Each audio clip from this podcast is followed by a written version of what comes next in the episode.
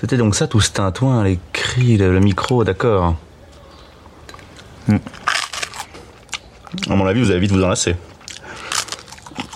Je ne lui prédis pas un grand avenir. Salut tout le monde je m'appelle Robin et je suis très heureux de vous accueillir au micro pour ce 18e épisode du balado Une invention sans avenir, le podcast très politique qui observe le cinéma par la gauche.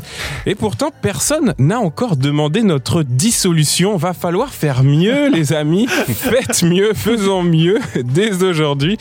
Et ce, en compagnie de trois chroniqueurs et chroniqueuses que la droite déteste, à commencer par celui qui incarne à lui seul cet islamo-gauchisme qui gangrène l'université. Raph est avec nous, salut. salut Robin. Ouais, je, veux bien m'auto-dissoudre si vraiment ça peut aider le gouvernement, comme ça ils pourront s'occuper des, des, vrais trucs après.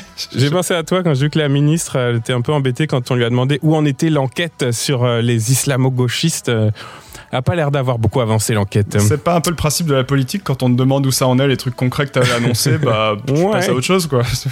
Également avec nous, euh, sa spécialité, euh, c'est d'analyser la Bible avec les outils du marxisme. Autant vous dire que Christine Boutin le déteste. Aurel est avec nous. Salut Aurel. Salut, salut à vous trois. Je suis très content d'être euh, de retour avec, comme tu l'as dit, une thématique qui rencontre pas mal de mes lubies. Ouais, on va en reparler, mais je me trompe pas quand je te présente comme ça. C'est bon, je... Jésus et Marx. Ça va, je, je valide. C'est deux de mes héros.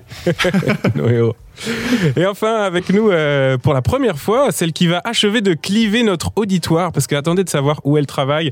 Doctorante en études visuelles, rédactrice pour la revue Débordement et chroniqueuse à Mediapart. Occitane est avec nous. Salut. Salut. Bienvenue Occitane, c'est ta première avec nous, on est très content. Et on va regarder les statistiques euh, du podcast pour savoir si des gens se déconnectent au moment où je dis que tu es à Mediapart. Ça fera le tri, ça fera le tri. je pense qu'il y a presque des bots qui euh, repèrent le mot Mediapart et qui se désabonnent de nous. Peut-être des gens c'est ça. Ouais, je pense que bon, les gens euh, avaient déjà arrêté euh, le podcast un peu plus tôt. En tout cas, eh, merci. Comment tu vas, Occitane? Bah, ça va. Écoute, euh, pareil, les vacances et puis la mobilisation. Oui. Beaucoup de fatigue, peu de sommeil, mais je suis là avec vous et je suis très content. merci beaucoup. Et alors, on enregistre, c'est bientôt le 1er mai, donc gardez un peu de force. Hein.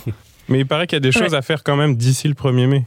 En tout cas, bah bienvenue euh, à tous les trois justement. Qu'en est-il euh, du thème de l'émission? Eh bien aujourd'hui on va parler de Renaissance. Le... Non pas Renaissance, le, parti d'Emmanuel Macron, qui est en train surtout de faire renaître le fascisme, hein, on s'entend. Euh, pas non plus de la Renaissance, enfin je crois pas, même si je pense qu'Aurel est du genre à sortir des tableaux de la Renaissance un peu de nulle part parfois. On n'est jamais à l'abri. C'est ça. Non, Renaissance, parce qu'il y a pas longtemps c'était Pâques, c'est le moment où plein de gens se sont réjouis d'une soi-disant résurrection. On s'est dit, il n'y a pas de raison. Nos héros à nous, ils ressuscitent aussi. On a le droit de se faire un petit euh, week-end férié pour euh, le podcast. Alors aujourd'hui, on parle de résurrection. Hein. On va, on va peut-être pas trop dire renaissance, sinon ça trigger un peu. Je vais de ce pas effacer toutes mes blagues sur le parti Renaissance. T'en avais toi aussi. Ouais. C'était tentant. Hein. J'ai même pas pensé. Wow. T'as un imaginaire beaucoup plus clean que nous. On va parler de gens morts qui reviennent à la vie, de gens qu'on croyait morts et qui reviennent, des gens qui sont morts mais qui ont l'air vivants, et même des gens qui sont vivants mais qui ont l'air un peu morts à l'intérieur. Euh, là, j'aurais peut-être dû me faire une blague sur les gens du parti Renaissance, mais du coup, on a dit qu'on arrêtait, c'est ça? Bon. Euh, pour parler de tout ça, bah Occitane, c'est toi qui vas débuter euh, l'émission, spécialiste notamment des fantômes. C'était toutes désignées pour venir parler avec nous de, de résurrection. Mm. Et on commence par, par une icône éternelle. Imaginez-vous un laboratoire rempli de bobines Tesla et peuplé de machines au design d'un futurisme un art déco. Imaginez un savant hirsute aux yeux maquillés de noir et aux joues creusées par un phare d'un blanc plâtreux. Imaginez enfin une femme ouvrant les yeux entre deux arcs électriques qui passent devant son visage à la faveur d'un des premiers morphings de l'histoire du cinéma. Alors peut-être que vous avez reconnu ces images, ou en tout cas entendu ces images, à moins que ce soit la voix de Bonnie Tyler dans la bande-son ah. imaginée par Giorgio Moroder en 84. C'est peut-être ça, ouais. Mais elles vous auront bien sûr ramené dans les décors expressionnistes du Metropolis de Fritz Lang, 1927 évidemment. La belle Maria est transformée en robot par l'inquiétant inventeur Rothwang dont la machine avait à l'origine vocation à ressusciter son amour perdu. Dans la chanson, Bonnie Tyler dit Et maintenant, voici une énigme. Pardonnez la traduction, euh, elle est de moi. Euh, et Et maintenant, voici une énigme donc. Si elle est toujours la même, comment se fait-il qu'elle paraisse si différente? Ses yeux sont les mêmes qu'autrefois, mais où est leur éclat? Tu en es sûr, pourtant, tu continues à douter. Ces vers, écrits par Pete Bellotti et Giorgio Moroder, pourraient s'appliquer à toute une galerie de femmes ramenées d'entre les mortes par des machines de cinéma qui ont bien vite pris les relais des zèbres futurs du 19e siècle. Eurydice mécanique, Orphée promu scientifique, les nouveaux poètes de la révolution industrielle, l'enjeu est toujours de ranimer une amante ou une fille disparue. C'est le cas récemment dans la série Devs du cinéaste britannique Alex Garland ou encore dans Archive de Gavin Rothery, anglais lui aussi. Un truc avec les Anglais. Bah, je pense que la révolution industrielle, ça leur a, ça leur a tapé sur le, sur le cerveau. Et dans ces deux œuvres de science-fiction qui sont toutes les deux sorties en 2020, donc près de 100 ans après Metropolis, euh, ces deux inventeurs dotés de machines de très haute technologie tentent de ressusciter numériquement l'un sa fille Amaya et pour l'autre son épouse Jules, toutes deux tuées dans un accident de voiture. Bon alors je sais pas ce qu'il faut voir euh, d'un point de vue psychanalytique derrière l'accident de voiture, mais Peut-être que c'est très facile quand t'es scénariste d'imaginer ça. c'est vraiment la solution de simplicité.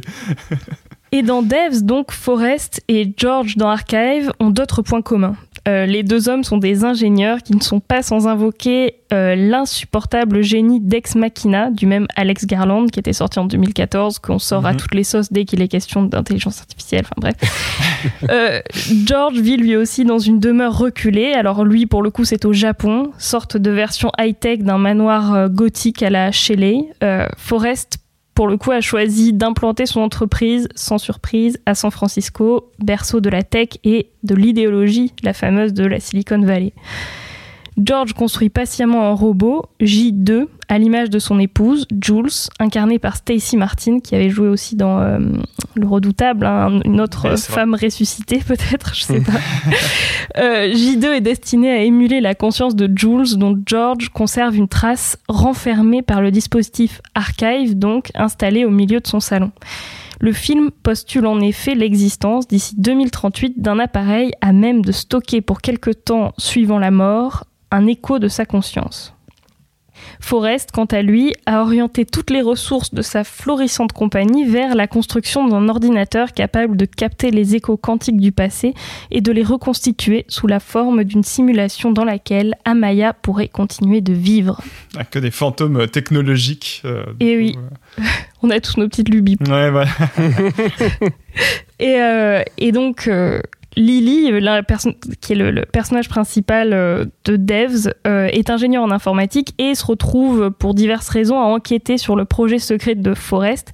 Et elle s'écrit, quand elle découvre euh, le laboratoire secret, Vous faites un film sur Amaya.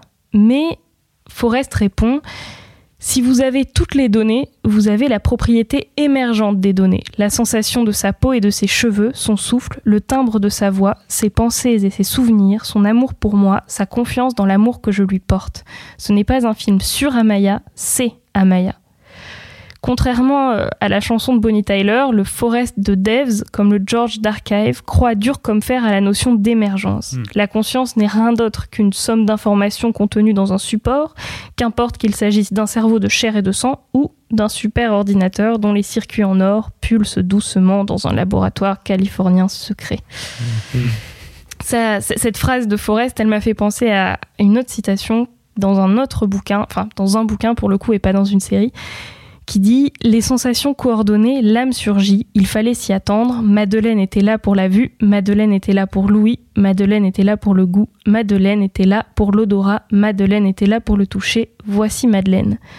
Alors ça c'est dans un livre d'Alfonso Bioy Casares, qui date de 1941, qui s'appelle L'invention de Morel, et qui est le grand inspirateur de l'année dernière à Marienbad d'un côté, et puis de toute une ribambelle de films de Chris Marker. Ah oui. Oui, on voit un peu l'affiliation. euh. On voit un peu l'affiliation. Madeleine en proie au vertige dans la baie de San Francisco, Madeleine prisonnière d'une machine à reproduire la vie chez Bioy Casares, Madeleine Amaya dans un ordinateur quantique ou Madeleine J2 dans un corps mécanique.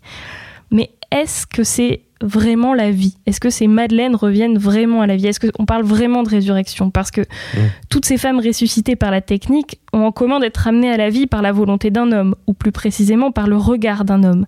Car ce qui compte véritablement dans ces étranges tests de Turing cinématographiques tient finalement à l'expérience que l'observateur fait de sa Madeleine. à l'intérieur, qu'éprouvent ces simulations C'est ce que c'est ce que je peux pas m'empêcher de me demander à chaque fois que je vois ces histoires euh, de, de femmes robots. Comment Mhm. savoir ce qui a lieu dans les circuits de ces boîtes noires féminines? Est-ce que la conscience est symétrique à l'illusion parfaite que produisent ces femmes artificielles? Quand Lily dit Vous faites un film sur Amaya, elle pose cette question. Est-ce que ces histoires de résurrection sont vraiment plus que des films? Ces spectres de données ont-ils vraiment une autre fonction que de satisfaire celui qui les fabrique Qui est un peu le même mystère que euh, on a dans en fait des films où les femmes sont vivantes, c'est-à-dire que comme la majorité sont faits par des hommes, euh, vus par des hommes, bah du coup euh, les femmes sont toujours un mystère quoi, qu'elles soient euh, vivantes Bah, ou ça. mécaniques. Et en plus, ce qui est amusant, c'est que Lily, dans Ex Machina, dont je parlais tout à l'heure, elle incarne elle-même un robot. Elle incarne du coup un robot qui s'appelle Kyoko, euh, qui euh, est un des premiers qui est fabriqué par l'inventeur dans Ex Machina. Alors, elle a l'air plutôt bien placée pour savoir de quoi il retourne, c'est-à-dire ce fait d'être une image qui enquête sur ce qui se passe à l'intérieur d'une autre image, en quelque sorte. Mhm. Et dans la série, dans Devs, il y a un autre personnage euh, qui est pas dupe de la nature de cette invention. C'est Cathy, qui est le fidèle bras droit de Forrest. Et euh, malgré sa grande loyauté, elle formule à plusieurs reprises ses doutes sous forme de sarcasme ou peut-être de lapsus. À un moment, lorsqu'elle rentre dans la chambre de visualisation et que deux ingénieurs de devs, Lyndon et Stewart, euh, utilisent la puissance de la machine pour contempler les ébats de Marilyn Monroe et d'Arthur Miller, Cathy, exaspérée, se moque d'eux. Je cite pourquoi les ingénieurs se sentent-ils toujours obligés d'être des caricatures d'eux-mêmes? Première étape, créer une nouvelle technologie de nature à reconfigurer la nature humaine. Deuxième étape, l'utiliser pour faire du porno. Plus tard, lorsque Forrest et elle sont seuls dans le laboratoire secret et que celui-ci se demande quoi faire, elle répond qu'il est temps pour eux de regarder quelques-uns de ses home movies pour désigner les images de l'enfance d'Amaya que Forrest est convaincu d'arracher au temps. Alors finalement, ce que je me suis dit, c'est que tout se passe comme si Cathy et Lily n'étaient pas affectées par la puissance de ces images qui se forment et se déforment sur le grand écran noir, mais plutôt qu'elles comprenaient ce qui s'y passait vraiment. Pareil, dans Archive, J2 commence peu à peu à comprendre euh, sa nature d'image, de reproduction, Mhm. et même, on pourrait dire, son rôle, de, son rôle reproductif, euh, qui, va, qui va finir par lui être assigné une fois euh, l'invention euh, de George terminée. Alors, comme le chante Bonnie Tyler, tous ces personnages de femmes doutent face à l'éclat étrange qui anime le regard de ces autres femmes animées. Peut-être que comme elles sont accoutumées, comme tu disais, à être ravalées au rang d'image, au rang de corps sans vie et de source de plaisir visuel, ces femmes mesurent l'écart monumental qui sépare l'animation de l'émergence, qui sépare le mouvement et la conscience, qui est un vieux problème de cinéma, on, est, on le sait tous, c'est tout ici. Donc ranimer une femme, c'est un certain, ça, ça, ça fait penser à un certain fétichisme cinéphile de l'actrice qui hante bien des rétrospectives et qui est propre à confondre ce pouvoir du film avec une forme de résurrection, de confondre l'image et la vie éternelle. Et pourtant, à la fin de Devs, lorsque Lily, mourante, est projetée dans la simulation que préparait Forrest et que son regard croise celui de son compagnon assassiné au début de la série, elle ne voit dans ses yeux que le reflet béant d'une absence, la même absence dont parle Bonnie Tyler dans Here She Comes. Hmm. L'une des conclusions de cette chronique étant que la vérité est dans Bonnie Tyler. Exactement. J'aime vraiment ça. On arrête les études cinématographiques. on- Et pour se concentrer sur Bonnie Tyler, moi je suis pour. en fait, j'ai l'impression que tes exemples, c'est aucun des cas que j'avais euh, anticipé avant. C'est des femmes sans corps, c'est ça? C'est comme une résurrection, mais en image ou en programme, ou mais il n'y a pas de corps finalement, il n'y a pas de partage de réalité euh, physique avec euh, les deux gars, là, les deux ingénieurs. euh. Bah, dans Devs, du coup, c'est euh, c'est l'aboutissement de l'invention. C'est une simulation dans laquelle les gens vont pouvoir euh, potentiellement vivre ou continuer de vivre. Enfin voilà, c'est pas c'est pas extrêmement clair. Ça reste quand même un point assez flou dans, dans toute la série. Et dans Archive, euh, le but du scientifique, en gros, c'est de fabriquer un robot dans lequel il pourra euh, mettre la conscience de sa femme, euh, qui a quand même un corps. qui, mais qui se dérobe en quelque sorte à l'invention, quoi. Ouais. Parce qu'il en est encore à l'étape justement de fabriquer la conscience, c'est ça? Oui, ou en tout cas de l'extraire euh, de cet appareil euh, un peu un peu mystérieux là aussi où on est sur une forme de ta gueule c'est magique euh, mais, mais c'est plus pour le, le principe. euh, Non, mais c'est bien des fois. C'est comme ça qu'on fait une expérience de pensée. Hein. Ta gueule, c'est magique. ouais. Du coup, tu veux dire que si c'est des femmes sans corps, c'est euh, c'est pratique aussi. Genre, on va ranimer une icône. C'est ce que la, la, comparaison que tu faisais avec euh, le fétichisme des actrices euh, décédées depuis longtemps. On ranime des icônes, mais au moins elles sont pas matérielles ou pas charnelles. Ou, et il y a un côté peut-être un peu masculin aussi. De, ouais, au moins elles nous emmerdent pas, quoi. Mm. On ranime juste le. Oui, et puis c'est des images sans corps, mais en plus, c'est des images sans confirmation de ce qu'il y a à l'intérieur, quoi. Mm. Enfin voilà, de, sans affirmations ou confirmations simplement qui qui reproduit sans cesse les mêmes gestes. Parce que pour le coup euh, c'est ce qui se passe dans Devs. Enfin la petite elle fait toujours un peu les mêmes gestes. Elle grandira potentiellement jamais vraiment. Enfin voilà c'est euh, c'est un souvenir plus qu'une plus qu'une vraie personne. J'ai euh, pas vu du coup euh, la série, mais euh, est-ce que c'est un truc où on, on, nous amène à apprendre le point de vue justement de ce que c'est que d'être une personne ressuscitée technologiquement, ou où ça reste comme dans Ex Machina un truc vraiment l'intelligence artificielle comme objet d'étude qu'on va décortiquer, triturer, torturer. Mmh de l'extérieur. Là, pour le coup, euh, c'est plus aussi un prétexte pour, euh, pour parler de ce que c'est que la Silicon Valley, de parler aussi de ce que c'est que le, fantasme un peu démiurgique euh, du truc. Mais c'est aussi pour montrer, je pense, le pouvoir d'attraction de cette image. On n'a pas trop le, le, le, point de vue de l'intérieur de la créature, ou contrairement à par exemple Westworld, où toute la saison 1, c'est essayer de faire épouser le point de vue de la robot, enfin, et de ce que c'est qu'une mémoire robotique qui petit à petit progresse vers la conscience. Là, pour le coup, euh, c'est beaucoup plus euh, un mystère au sens euh, presque religieux du terme, de ce qui se passe dans cette boîte dorée. donc c'est plutôt ça le c'est plutôt ça l'enjeu. C'est la question que je me posais sur le, point de vue ces objets que que j'ai pas vus quel point de vue ils épousent finalement? Donc on n'est pas du tout du côté de la de la conscience et de l'intelligence artificielle on est plutôt du côté du point de vue du désir masculin qui finalement fait revivre ces, ces objets. Du désir masculin, mais aussi d'un de, d'un peu du doute euh, philosophique limite que ça suscite. Enfin, pour mm. le coup, dans Devs, dans, dans Archive, c'est un, groupe de personnages beaucoup plus réduit. Finalement, c'est un, un genre de triangle amoureux assez classique entre le, scientifique, la, la, conscience de sa femme dans la machine et le robot qui petit à petit euh, comprend euh, ce qui va lui arriver. Dans Devs, euh, il y a plus de personnages et c'est plutôt tout un groupe de scientifiques qui vont avoir plusieurs réactions possibles par rapport à la question du temps, par rapport à la question du souvenir, par rapport à la question de l'image, etc. Donc c'est pas tout à fait les mêmes. enfin, ça fait pas sortir les mêmes les mêmes questions quoi. Il n'y a pas des moments subjectifs qui seraient filmés ou, en tout cas une, certaine manière de mettre en, en, image le point de vue de ces objets quoi. Pas trop. Enfin ouais, pour le coup, euh, là ce serait plutôt le troisième terme, ce serait peut-être plutôt Westworld pour le coup. Ouais. Tu as évoqué qu'il y a un truc un peu méta quand même quand euh, le, scientifique se fait dire euh, vous faites un film sur Amaya. Mm. évidemment, tu as convoqué Metropolis pour toute la vérité qui émane des paroles de Bonnie Tyler, mais est-ce qu'il y a quelque chose d'un modèle quand même cinématographique avec Metropolis, avec le savant, Rodvang, la créature, tout ça, pour ces séries-là, ou, ou c'est juste comme un cadre de pensée général Metropolis, on est un peu obligé de faire avec quand on parle de faire revivre une femme sous la forme d'un robot? Je sais pas trop. Enfin, je pense que le, pour le coup, le laboratoire euh, dans Devs, enfin, en termes esthétiques, architecturaux, etc., est super inspiré de Metropolis. Enfin, déjà, il est tout en or. Euh, il y a, enfin, en tout cas doré, on sait pas vraiment. et euh, avec une forme de, brutalisme architectural, alors qui est pas exactement pareil que l'art déco, mais qui a quand même des échos assez forts dans l'esthétique qui est convoquée et tout. Euh, dans Archive, euh, bon, on est plus sur quelque chose de, science-fiction classique, euh, très des lignes courbes, du blanc partout, etc. Mhm. Mais quand même, ce que je trouve intéressant, enfin en tout cas ce qui se passe depuis Ex Machina, c'est un peu le la conversion du, du, savant gothique de la révolution industrielle anglaise, etc., vers un savant plus. Euh, ouais, de la tech. Ouais, euh, Silicon Valley, euh, Golden Boy, de la tech, voilà, enfin avec un. C'est ça, entrepreneur, tout ça, ouais, ouais.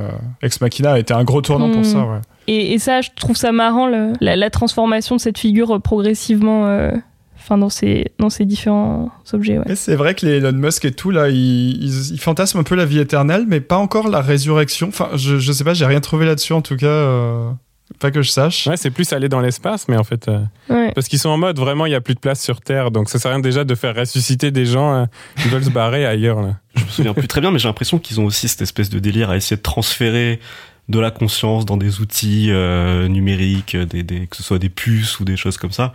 Et c'est vrai que si à partir du moment où notre conscience est transférée dans une puce, on peut s'imaginer la faire revivre éternellement, éternellement. Sous la forme juste d'une copie.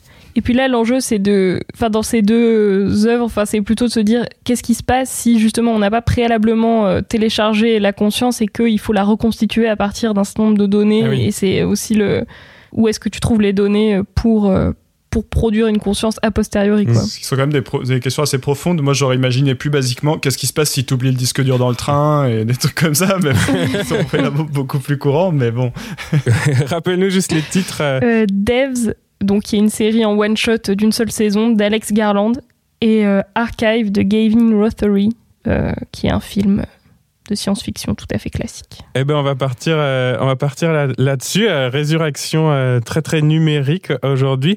Il y avait quand même une grande figure italienne, Giorgio Moroder, dans cette chronique du début à la fin.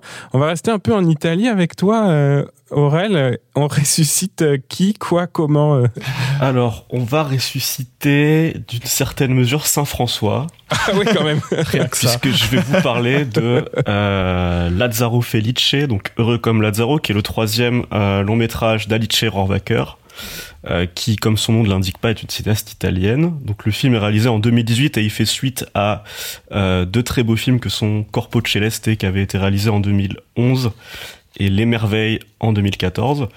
Et euh, son tout dernier film a été sélectionné en compétition officielle euh, au prochain festival de Cannes. Il s'appellera La Chimera et on a très hâte.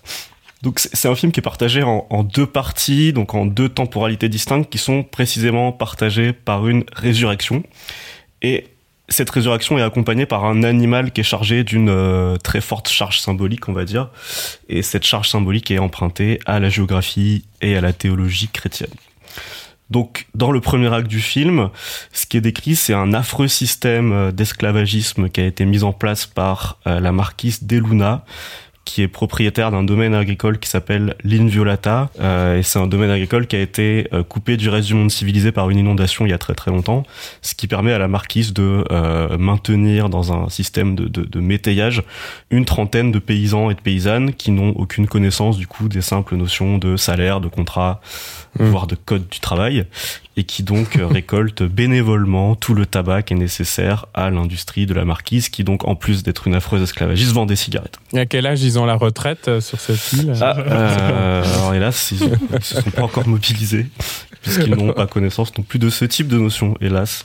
Ah là là. Donc parmi ces paysans vit donc un, un jeune qui s'appelle Lazzaro, donc qui est pour le dire euh, comme ça, on va dire naïf, simple et bon, ce qui lui vaut d'ailleurs les railleries de, de tous ses camarades de métayage. Bon, euh, donc c'est pas quelqu'un qui est vraiment concerné par la rancune parce qu'il va se lier d'amitié avec Tancredi, qui est donc le, le fils de la marquise et qui est une personne vraiment pourtant hautement antipathique, hein, pour le dire comme ça. Euh, donc Tancredi, avec l'aide de Lazzaro, va simuler un enlèvement pour exiger une rançon qui lui permettrait de ponctionner la fortune de sa mère. Et suite à toutes ces manipulations, les autorités vont découvrir l'existence de l'Inviolata et vont mettre fin à l'exploitation euh, féodale de celles et ceux qui y vivaient. merci la police. hein. voilà, pour une fois. voilà. Même si, bon, le, le- on verra que la- la- la- le, passage du, du, du- finalement du métayage à l'exploitation dans le néolibéralisme n'est pas forcément euh, une évolution Ouais. positive. Pas sûr qu'ils y gagnent. Voilà. Donc, au cours de cet exode, donc Lazzaro, lui, il est esselé dans, dans les collines environnantes de la campagne et il meurt en chutant des falaises. La, chute est suffisamment haute hein, pour qu'on soit sûr de son résultat.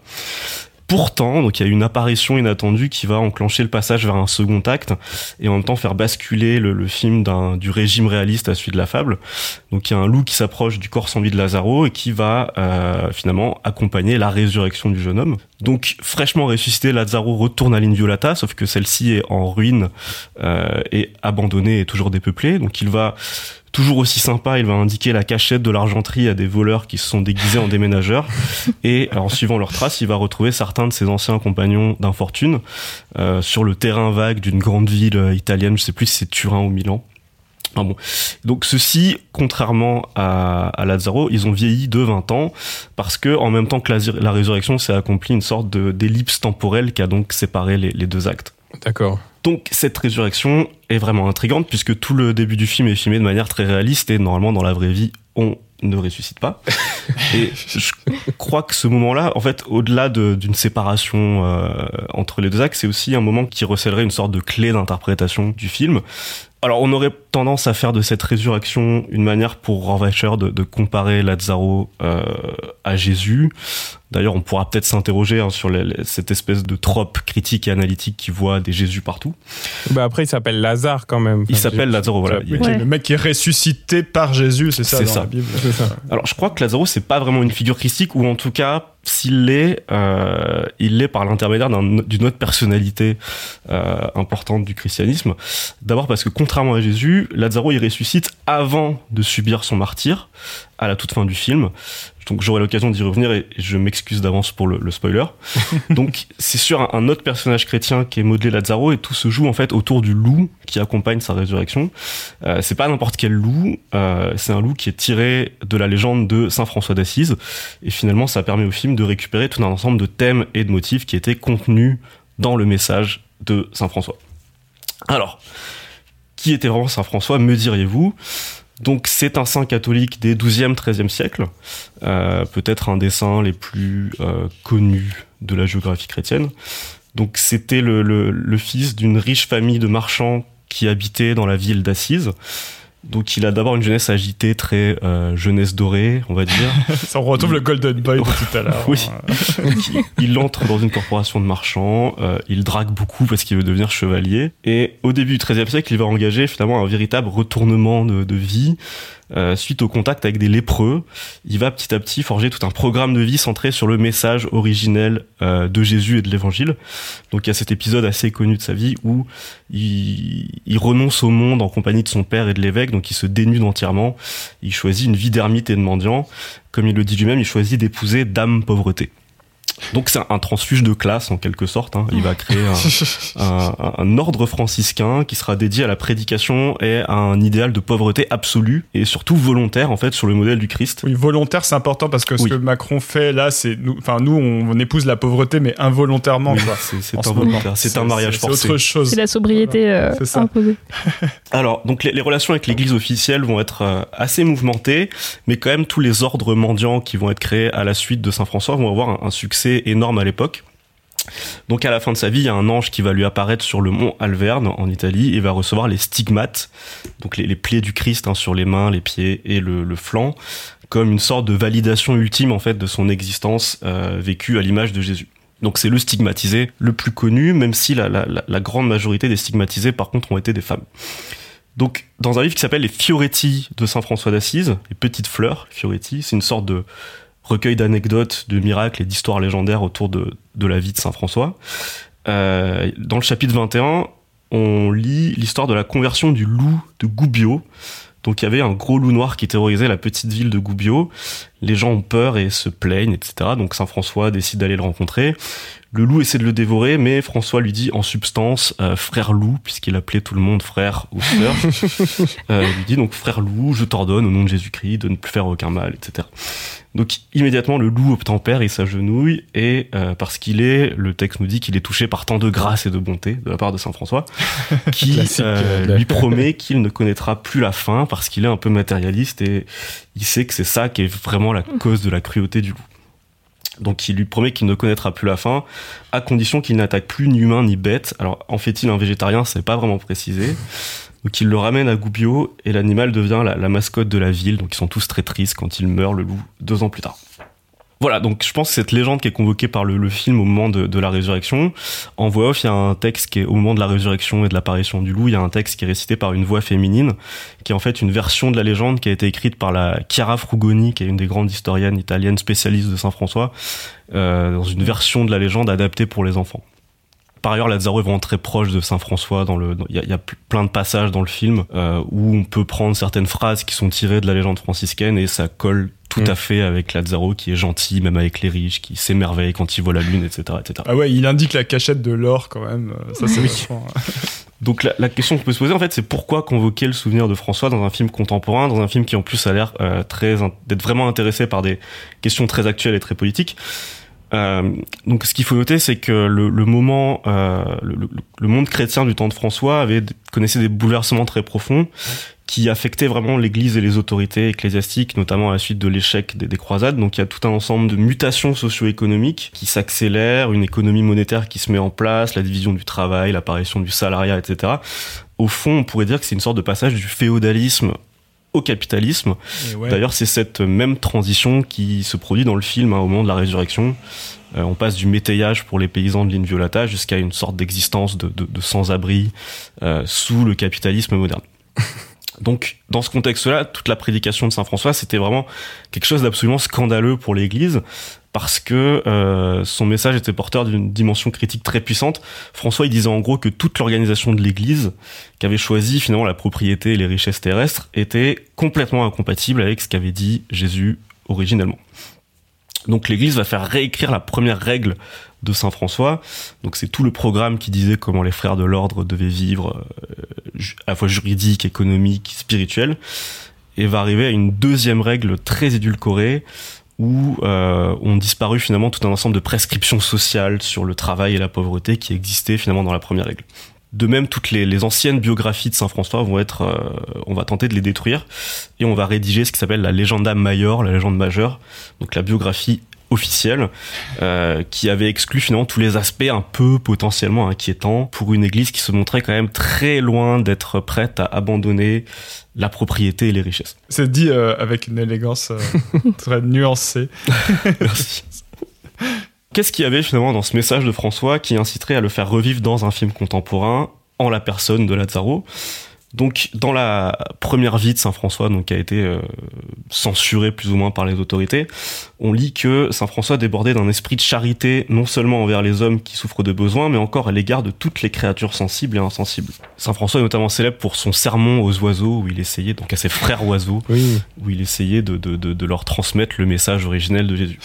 Ah, mais c'est dans le film de Pasolini, ça, non? Oui, c'est adapté dans le Uccellacci Uccellini de Pasolini. De toute manière, on pourra peut-être y revenir, mais il y a tout un attrait de Saint François dans toute une grosse part de la gauche, euh, voire de l'extrême gauche, à plein de moments de son histoire. En Italie, en tout cas. ouais. Donc, au, au- au final, François est à l'origine d'une sorte de vision très empathique du monde qui a finalement anticipé sur pas mal de préoccupations environnementales. Et euh, il a enrichi son message spirituel d'une dimension vraiment très écologique. Et l'épisode du loup de Gubbio, justement, est central dans, dans cette sorte finalement d'éthique sensible de la compassion qui envisage en fait la, la, totalité des phénomènes naturels, pas forcément juste les phénomènes humains, comme euh, dignes d'un amour et d'une empathie tout à fait égales ça venait remettre en cause quelque chose qui était inclus originellement dans le message biblique, c'est-à-dire une certaine forme d'anthropocentrisme. Donc le fait de mettre tout autour de l'humain, de considérer l'humain comme le- le- l'entité centrale la plus signi- significative, etc. Donc en, en 67, il y a un historien américain qui s'appelle Lynn White Jr., qui a justement un- écrit un article sur ce qu'il considérait comme les causes historiques de la crise écologique. Donc on voit qu'en 67, c'était des pro- Ah ouais, préoccupations 67. ouais, qui, qui Ouais, questionnements qui sont pas vraiment nouveaux, où il disait justement que c'était finalement l'anthropocentrisme chrétien qui avait joué comme une des causes historiques de la crise écologique.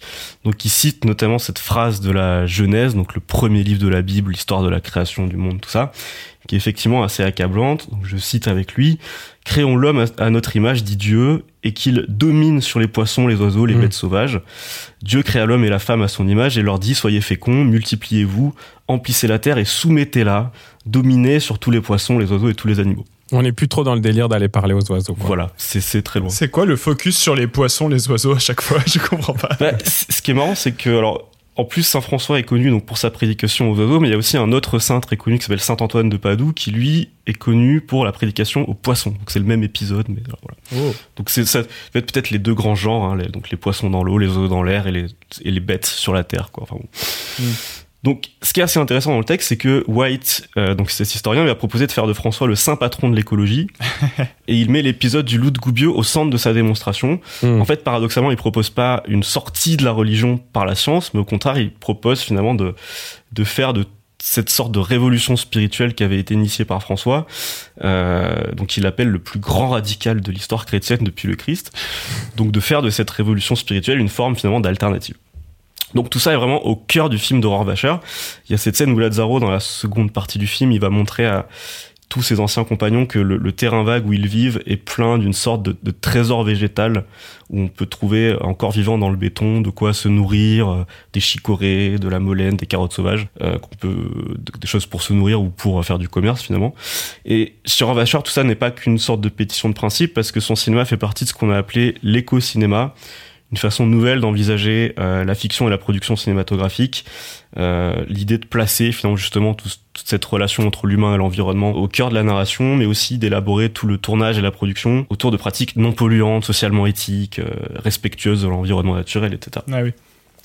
Donc, ce qui est intéressant aussi par rapport au film, c'est que chez Saint-François, toute cette éthique écologique, elle s'était traduite légalement et même finalement politiquement en une série de prescriptions en fait où la, la pauvreté volontaire devenait une vertu essentielle et qui supposait, et c'est là que c'est assez intéressant, une certaine façon d'user du monde, de faire de l'usage du monde finalement. Ouais. Donc quand il disait qu'il voulait être conforme au Christ, il remettait en cause fondamentalement tout le système de l'Église, qui avait donc définitivement abandonné la, la voie pauvre de l'Évangile, et aussi il mettait en, en, question tout un système économique naissant, le capitalisme, hein, qu'il réprouvait, ce système qui avait précisément mené à sa conversion à lui. Ouais, ni, ni féodalisme, ni capitalisme, genre euh, vraiment troisième voie écolo. euh, Ni Dieu ni maître. Enfin, si Dieu, du coup. bien sûr. Voilà, donc faire vœu de pauvreté, c'était en fait ça devait être immédiatement suivi d'une euh, d'une sorte de prescription qui, non, qui touchait plus seulement le simple souhait d'être pauvre, mais aussi le, le mode même en fait de son action dans le monde, sa façon d'être et d'habiter le monde. Donc et de d'user des choses et des objets. Donc dans la règle franciscaine, il va y avoir quelque chose qui va être mis en place qui s'est appelé l'usage pauvre des choses. Donc l'invitation à pratiquer un usage modéré des biens, où au final toute chose est considérée hors de toute notion de propriété, comme appartenant finalement au grand tout de la création divine, donc à tout le monde, et donc comme quelque chose qu'il faut utiliser sobrement, raisonnablement, seulement en tant qu'elle répond à un besoin vital, donc une idéologie de la décroissance Mhm. qui ne ferait pas tâche de nos jours finalement. Hmm. C'est clair. Donc, à l'heure du dérèglement climatique et d'une sorte finalement de, de lutte des classes écologiques, c'est vraiment un problème original du franciscanisme qui est euh, logiquement convoqué par le film. Il y a cette scène magnifique où euh, Lazzaro et ses anciens compagnons euh, errent dans la ville de nuit. Ils entrent dans une église où il y a une sorte de, de, de messe privée dont ils sont chassés probablement parce que trop pauvres. Et donc Lazzaro va finalement, on sait pas trop comment il fait, hein, c'est miraculeux, mais il va s'emparer de la musique sacrée, il la sort de, de l'église et il la fait résonner euh, à l'extérieur, au dehors, et il- finalement il la rend à l'usage commun de tous. Pour finir sur une autre, bon, un peu moins optimiste, mais et en même temps si, parce que c'est là où le message du film, je crois, se fait le plus radicalement politique, c'est quand l'im- j'ai l'impression qu'il a essayé de nous montrer que, en fait, toutes ces choses-là sont désormais complètement incompatibles avec le, le, le, le monde du, du néolibéralisme avancé. Parce que si miracle il y a au moment de la résurrection de Lazaro, on peut dire que c'est quand même un miracle assez catastrophique. C'est vraiment un échec total.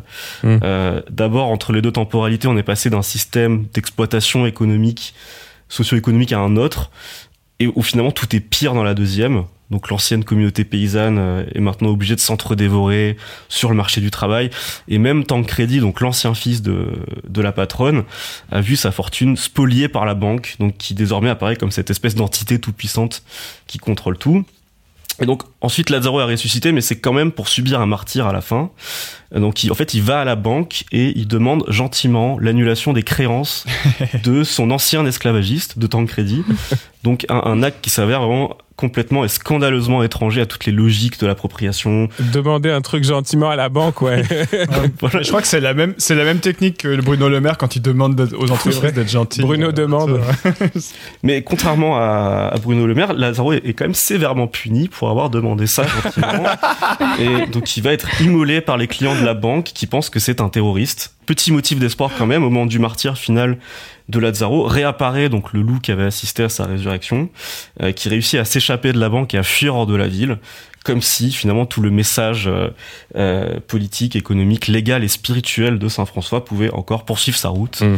et peut-être intéresser notre époque. C'est vrai que le film est pas spécialement optimiste sur le sort de ce personnage. Enfin, c'est vrai que c'est, c'est- moi, c'est ça qui- que j'avais bien aimé, c'est le truc de, ok, il y, a- il y a un espèce de saint ressuscité qui revient comme ça en Italie, et les Italiens qu'on a l'habitude de voir comme euh, très chrétiens, très pieux, etc. Ils voient un mec faire des miracles, ils le crament quoi. Enfin, voilà. Voilà. Il y a eu une époque où on a fait beaucoup ça avec les femmes hein, qui faisaient des miracles. Fait que c'est pas non plus euh, hors pas du mal, commun. pas hein. mal ça aussi, ouais. ouais, ça a dû étonner un certain nombre de notre auditoire euh, de, de rappeler un peu les messages de gauche du christianisme Oui. peut-être et puis de réinjecter ça un peu politiquement quoi. C'est vraiment intéressant. C'est drôle là, que ça se fasse pardon mais autour de Saint François, hein, François qui est donc euh, à la fois le prénom du pape actuel et, et des deux soi-disant présidents français de gauche qu'on a eu récemment. Mais bon bref, c'est un hasard tout ça. Un prénom largement galvaudé. Ouais. Oui, si on devait faire un top des François, il y aurait pas Hollande devant, c'est ça que tu veux dire euh Oui. Probablement. L'alliance entre écologie et christianisme, dans le fond, elle est vraiment intéressante parce qu'au fond, est-ce qu'elle existe en dehors en ce moment de l'écofascisme? On en a eu un super bon exemple euh, récemment avec euh, Hugo Clément à la Mm. petite euh, fête de valeurs actuelles. Il y a le texte euh, du, du pape François, justement. Le Laudato aussi. euh. Parce qu'il a dit quoi? J'ai j'ai pas suivi, je, je l'ai pas sur Twitter. At Pontifex. ouais. Bah, en gros, euh, c'est le texte qui dit qu'il faut euh, défendre toutes les créatures de la création et qu'il faut défendre la maison euh, de Dieu et qu'en fait, c'est une espèce de, de moment euh, Oui. sémantique où il se dit bon, c'est notre truc aussi. De, de, de franciscanisme mou qui n'est pas suivi de, de, de, de prescriptions et, finalement d'une législation sur comment on use le monde. On, on a beau dire oui, il faut aimer toutes les Mm. créations. Quand on vit au Vatican sur les, les sur le trésor spolié par l'Église, c'est un peu paradoxal. Quoi. Il paraît qu'il a réduit son rythme de vie par rapport au précédent. Il y a un, un petit peu moins d'or. J'ai une question qui est peut-être un peu une expérience de pensée pour toi, euh, Aurel, parce qu'évidemment, toi, tu connais super bien tout ça, mais euh, si on n'a pas les codes, tu sais, si on, évidemment, tout le monde ne connaît pas l'histoire de Saint-François, alors maintenant, oui, mais, mais est-ce comment ça se joue autrement que par la référence à Saint-François, notamment euh, par les images et le son? Euh, J'ai l'impression qu'il y, a- à la limite, il y a juste en fait, ce moment où, donc, au, moment de la résurrection, où le loup accompagne, il y a ce texte qui est, qui est déclamé en voix off et qui est vraiment qui, qui parle de la sainteté, de l'odeur de sainteté, qui mentionne pas directement Saint François, mais euh, voilà, quand on fait la, la, la recherche, on se rend compte que c'est issu d'un texte d'une historienne sur Saint François, et c'est vraiment ce moment-là hein, qui permet de jouer comme une sorte de clé Hmm. d'interprétation du film et qui permet rétrospectivement, une fois qu'on a euh, repéré finalement cette euh, cette référence, de relire plein d'autres moments du film, qui par ailleurs sont, sont filmés de manière assez similaire entre les deux parties. Ok. Reste que elle est séparée par ce moment euh, où le film rentre de base dans le dans le dans le genre de la fable puisque un personnage vient de ressusciter. Oui, en fait, c'est ça, ça se joue. Enfin, dans mon souvenir, ça se joue vraiment dans cet écart. C'est-à-dire la, la poétique est assez naturaliste, Oui. on va dire. Enfin, c'est c'est euh, c'est des choses assez simples et, et on- une espèce de réalisme comme ça que t'es vraiment jeté à la figure en mode euh, voilà. il- Oui, très très rude, hein, quasiment, oui. et euh, Mm. et au milieu de ça. Bah voilà, un truc où on te dit ah par contre attendez euh, posez-vous deux minutes je crois que mon film a envie de dire quelque chose de plus abstrait euh, allez allez chercher démerdez-vous avec ça quoi Oui, et au moment de la résurrection, on passe donc de toute cette caméra à l'épaule très très naturaliste à d'un coup des plans qui sont filmés à l'hélicoptère, beaucoup plus lents. Où... Clairement, le film nous dit là, on, passe dans une dimension différente et il y a il y a quelque chose en plus. Et après, on revient à des choses plus naturalistes quand Lazaro retrouve la vie finalement. Mais il y a ce, ce petit switch qui est vraiment pile poil à la moitié du film quasiment et qui change son mode de représentation. Ça dure cinq minutes, mais il le film nous dit lui-même qu'il vient de se passer quelque chose à ce moment-là. Ouais. Puis que c'est là qu'on peut-être on trouve la clé, puis effectivement, quand on cherche. euh, Alors, en tout cas on voit qu'il y a une grosse serrure quoi après oui, on cherche la clé. sent qu'il voilà, il y a- il y a- il se passe quelque chose, quoi, qui, qui est pas non, naturel. Et elle est, euh, elle est coutumière du fait, euh, Alice Rohrwacher. Enfin, est-ce que ce- tout son cinéma, c'est un peu ce truc euh, chrétien de gauche euh, Enfin, je connais pas du tout euh, le reste de son, de son œuvre. Bah, son, son premier film, c'est Corpo Celeste, et c'est euh, l'histoire d'une jeune, euh, je sais plus, je crois que c'est en Calabre, enfin au sud, dans le sud de l'Italie, qui refuse sa confirmation. Donc c'est aussi travaillé par des, des questions Mhm. chrétiennes euh, à fond, et qui finalement trouve une, autre- une autre forme de communauté, de communauté, toujours très spirituelle, mais en dehors finalement de l'église officielle. Donc il y a ça dans le premier. Dans le deuxième qui s'appelle Les Merveilles, c'est il doit y en avoir beaucoup, hein, mais je pense que là il faudrait faire de voilà de l'analyse très précise. Mais c'est moins Mhm. prégnant dans le deuxième qui parle d'une famille d'apiculteurs. euh, mais il y a ces moments parfois de transition où on passe dans des dans des registres quand même très oniriques, euh, qui, qui montrent bien voilà que le naturalisme est, est toujours surajouté d'autres dimensions. Hmm. Mais tu dirais que c'est quand même un film euh, chrétien ou est-ce que c'est plus comme c'est parce que c'est un, un mythe qui est quand même célèbre, qui est euh, ancré en Italie, donc c'est facile à réinvestir Ouais. à des fins politiques ou il y a en fait quand même vraiment un terrain religieux, tu vois, dans Ah le bah, film. moi, je pense que c'est un film très très franciscain en fait, mais au, au sens originel. Moi, je fais toujours la différence entre entre chrétiens, euh, euh, voilà, le, le- le message de de, de l'évangile qui a été relu par des vraiment par des générations de gens à l'extrême gauche comme un, un texte révolutionnaire, et après ce qu'en ont fait les églises. Quoi, je fais toujours cette différence là entre le, le, le la religion et l'église avec un grand E. Qui, bon là, on est d'accord. hein. Mais après, ça, ça, va aussi avec le fait, bah, tu disais tout à l'heure, mais que les critiques, en fait, ils ont de la culture religieuse parce que le cinéma aussi est très imbibé de religion, même quand il n'est pas explicitement religieux. Oui. Je sais pas, euh, les films même américains, euh, les Coppola, les Scorsese, euh, etc., c'est blindé de références religieuses. Oui. Et d'ailleurs, il y a pas mal de, on pourrait dire, de figures christiques euh, dans ce genre de film, même si ça se trahit pas forcément toujours explicitement. Ouais. Et du coup, bah oui, quand on voit, bah, quand on voit Lazaro Felice, je crois qu'il y, a une bonne partie des critiques qui ont dit ouais, c'est une résurrection christique, etc. Bon, alors sans aller chercher beaucoup plus loin euh, le truc. Voilà. Mais euh, c'est vrai que, enfin, on, on, voit un peu Jésus partout aussi parce qu'on a l'habitude de lire les films symboliquement, quoi quelque part. Oui, puis c'est normal de voir ça parce que c'est quand même une, une part euh, essentielle de notre, euh, enfin de notre culture visuelle et de notre inconscient, notre imaginaire.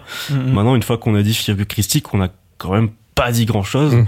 Au-delà d'avoir repéré un rapport de ressemblance, maintenant, voilà, de quel Christ on parle? Est-ce que c'est le Christ de Christine Boutin?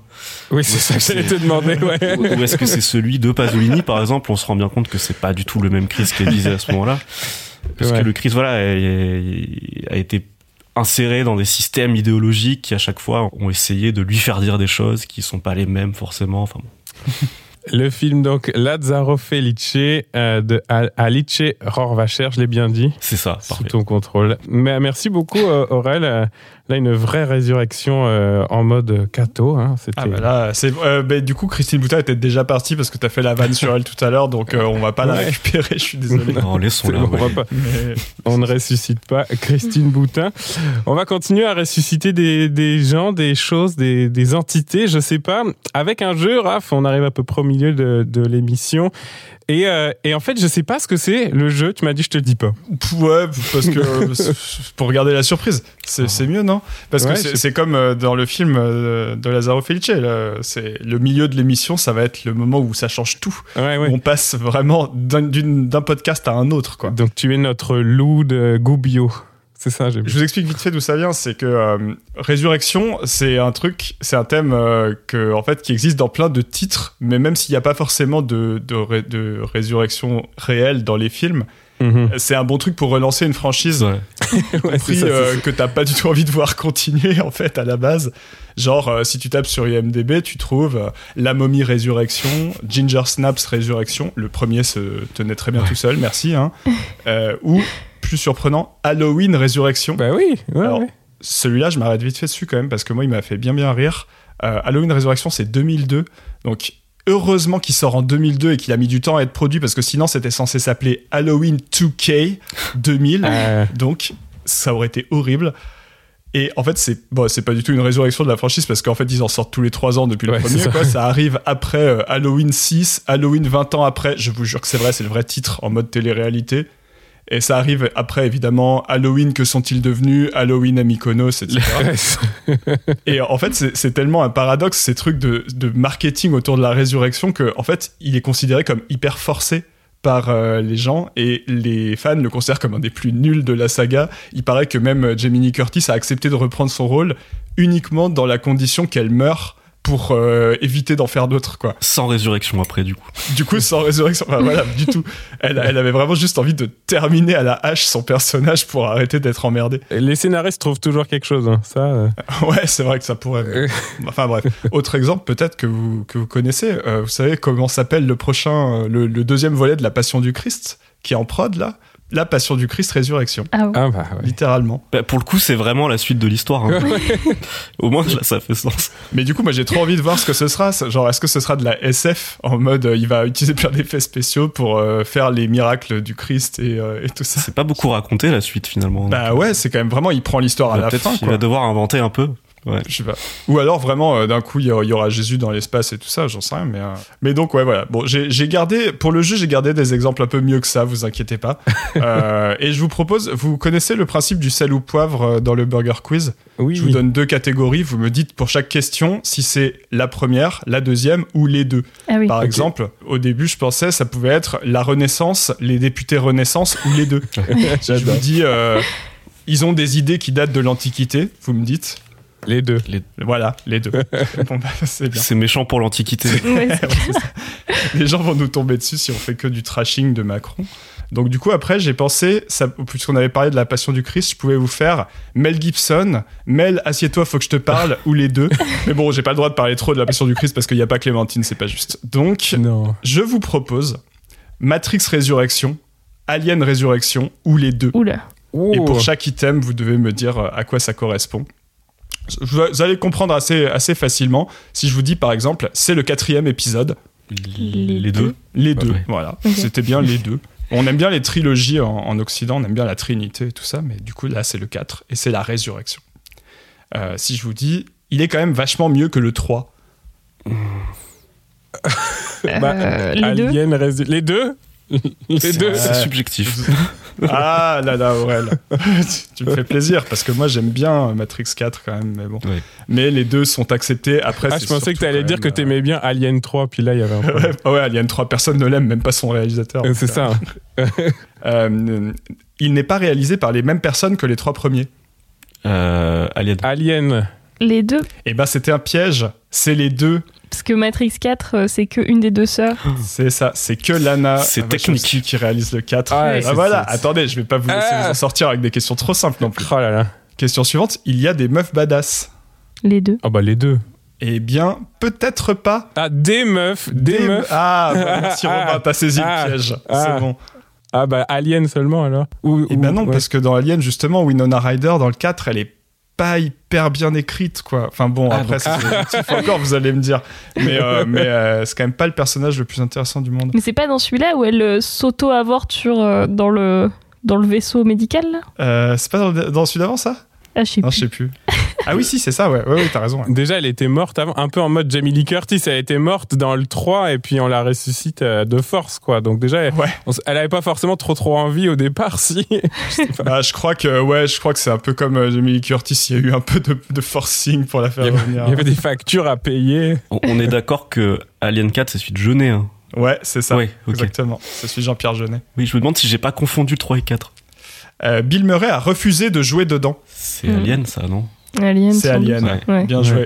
Il, a- il devait faire euh, le, le- le troisième perso dont j'ai oublié le nom là, qui, traîne avec elle. Ok. Ouais, parce que j'imaginais mal les Wachowski demander à Bill Murray, qui est connu comme un peu un forceur, là, de, de venir sur leur plateau. J'imagine du coup Bill Murray avec les costumes ultra queer de Matrix Résurrection, ça, ça fait un truc. Je sais pas si ça marche, Ouais. mais ça fait un truc. Ouais. Un acteur a appelé la prod pour demander de reprendre son rôle alors qu'il était censé être mort. C'était. euh, c'est Matrix 4, ça, non? Exactement. C'est pas Lambert Wilson? Euh, non, Lambert Wilson, euh, bah, il y est ou pas de- dans le cadre Ah oui, oui, il y est. hein. il, Ouais, est, il y est. il est tout défraîchi, euh, il a des dreads et tout, mais il y est. Mais ça, c'est, il était prévu dès le départ. Mais par contre, il y en a un autre, c'est Joe Pantoliano, le, celui qui joue le traître Ah oui. dans le tout premier, Le chauve. qui a a visiblement euh, appelé la prod pour dire ah je veux revenir, je veux revenir, et il paraît qu'ils lui ont jamais répondu. Oh là là, le pauvre. On entend dans le film la phrase dans le temps, les femmes étaient beaucoup plus faciles à contrôler. Ah, c'est dans Matrix. On a, on a, je pense qu'on en a déjà parlé il y a longtemps. Ah, je te l'avais déjà faite celle-là. Ouais, c'est vrai. C'est bien dans Matrix euh, 4. C'est comme une- c'est ta phrase préférée de l'année 2021, je pense. On l'avait, on l'avait élue celle-là. Heureusement, elle est un peu ironique, donc euh, bon, Ouais. on accepte. Ah oui, bah quand même. Attention, la suivante est technique. Le méchant a des grosses mommy issues. Les deux. Bah, l- ouais. Bah là, là. Mmh. Ouais, Ah, ça dépend. C'est qui est le méchant dans Alien 4 Bah justement, c'est ça la question. Il y a un vrai truc avec la mère quand même. C'est pas les deux. Je, je vous laisserai pas vous en cirer comme ça. C'est pas les deux. Bon, bah, c'est Alien alors. Bah oui, c'est Alien. Ouais. Vous vous souvenez de celui de Genet? À la fin, il y a cette espèce de mi-alien, mi-humain qui est plus ou moins euh, créé à partir d'une reine alien, mais en fait, il la tue tout de suite et, en- et il considère Ripley comme sa mère. Ah oui. Et après, elle est obligée de le tuer aussi. Du coup, enfin voilà, il y a vraiment un truc psychanalytique là. euh, pff, quand on quand on veut creuser, euh, on va trouver. hein. Le titre est mensonger. En vrai, il n'y a pas de personnage qui ressuscite. Les deux. Bah, Matrix. Matrix. Eh bien, si. Ah ouais Ils sont bel et bien ressuscités dans Matrix par les machines, Ah, mais oui, il y a ce. je crois. il y a ce- Ah oui, ouais. Donc dans Alien, elle est pas ressuscitée, elle est clonée. Et ouais, bien joué, c'était ça. Ah et donc clonée et ressuscitée, c'est pas pareil, c'est pas pareil. Ok, ok, Bah, c'est pas la même personne. ok. C'est- juste. Ah, il y a débat parce que tout à l'heure on a un Ouais. peu fait des clones numériques euh, Ouais, ressuscités en des plus, euh, dans le film, il y euh. a tout un truc de elle croit avoir des souvenirs, mais c'est pas des souvenirs précis, etc. Enfin, je sais pas trop Hmm. comment ça marche. Je suis pas euh, scientifique, mais euh, à mon avis, il y a un truc qui va pas. Et une petite dernière pour la fin, a servi comme image de couverture pour un épisode d'une invention sans avenir. Ah, c'était Alien, c'est le truc gluant. C'était Alien, ouais, je crois. Les deux. Ah, les deux. Les deux Robin, bien joué. Il y a Matrix aussi euh, pour euh, je sais plus lequel. euh, C'était le bilan de l'année euh, 2021, je pense, où on avait mis euh, en couverture euh, l'image de Neo. ouais, ouais. Bien joué. bravo. Tu suis ta propre émission, ce qui est plutôt bon signe. C'est pas mal. Alors que c'est pas moi qui fais les images de couverture, c'est toi. Voilà pour la, bon, la division tu- du travail, vous savez tout. Comme quoi, tu les regardes un peu. Il y, a un vague contrôle qualité sur ce que je fais. Non, c'est pas mal, c'est pas pas mal. C'est bien idée. fait euh, sur Spotify. Chaque épisode a sa propre vignette différente des autres. Ça, je trouve ça cool. Bref. C'est pas pour l'autopromo, mais c'est pas mal quand même. Hey, c'était vraiment euh, dommage que t'aies pas mis euh, Halloween Résurrection de temps en temps. Ouais, mais juste bref, pour, juste pour voir. l'aura vu, ça a l'air tellement Ah naze. ouais, là, pour le coup. euh, Bah, ça t'aurait forcé à le voir, ce qui est peut-être ça le problème. euh, oui, aussi, j'avais vraiment pas envie. Mais Ginger Snaps Résurrection, je suis assez curieux quand même. Peut-être je le mettrai un moment. Eh ben merci. On va continuer à parler de, de résurrection. C'est moi qui vais m'y coller euh, puisque j'ai une chronique cette semaine. Euh, enfin, cet épisode-ci. C'est pas, c'est pas à chaque fois. Ça dépend du temps Ah, que ça commence à s'installer un peu, hein, mine de rien. Ouais, ouais, cette ouais. histoire. Mais euh, puisqu'on parle de, de résurrection, tiens, moi aussi j'ai une question euh, pour vous. Est-ce que vous seriez capable de ranimer une personne euh, évanouie, victime, mettons, d'un malaise cardiaque ou de, ben, de ramener quelqu'un à la vie quoi? Est-ce que vous connaissez les gestes La réponse est sûrement oui, parce que tous les quatre ici, on est de la même génération. Vous avez sûrement subi comme moi la JAPD, la journée d'appel et de préparation à la défense.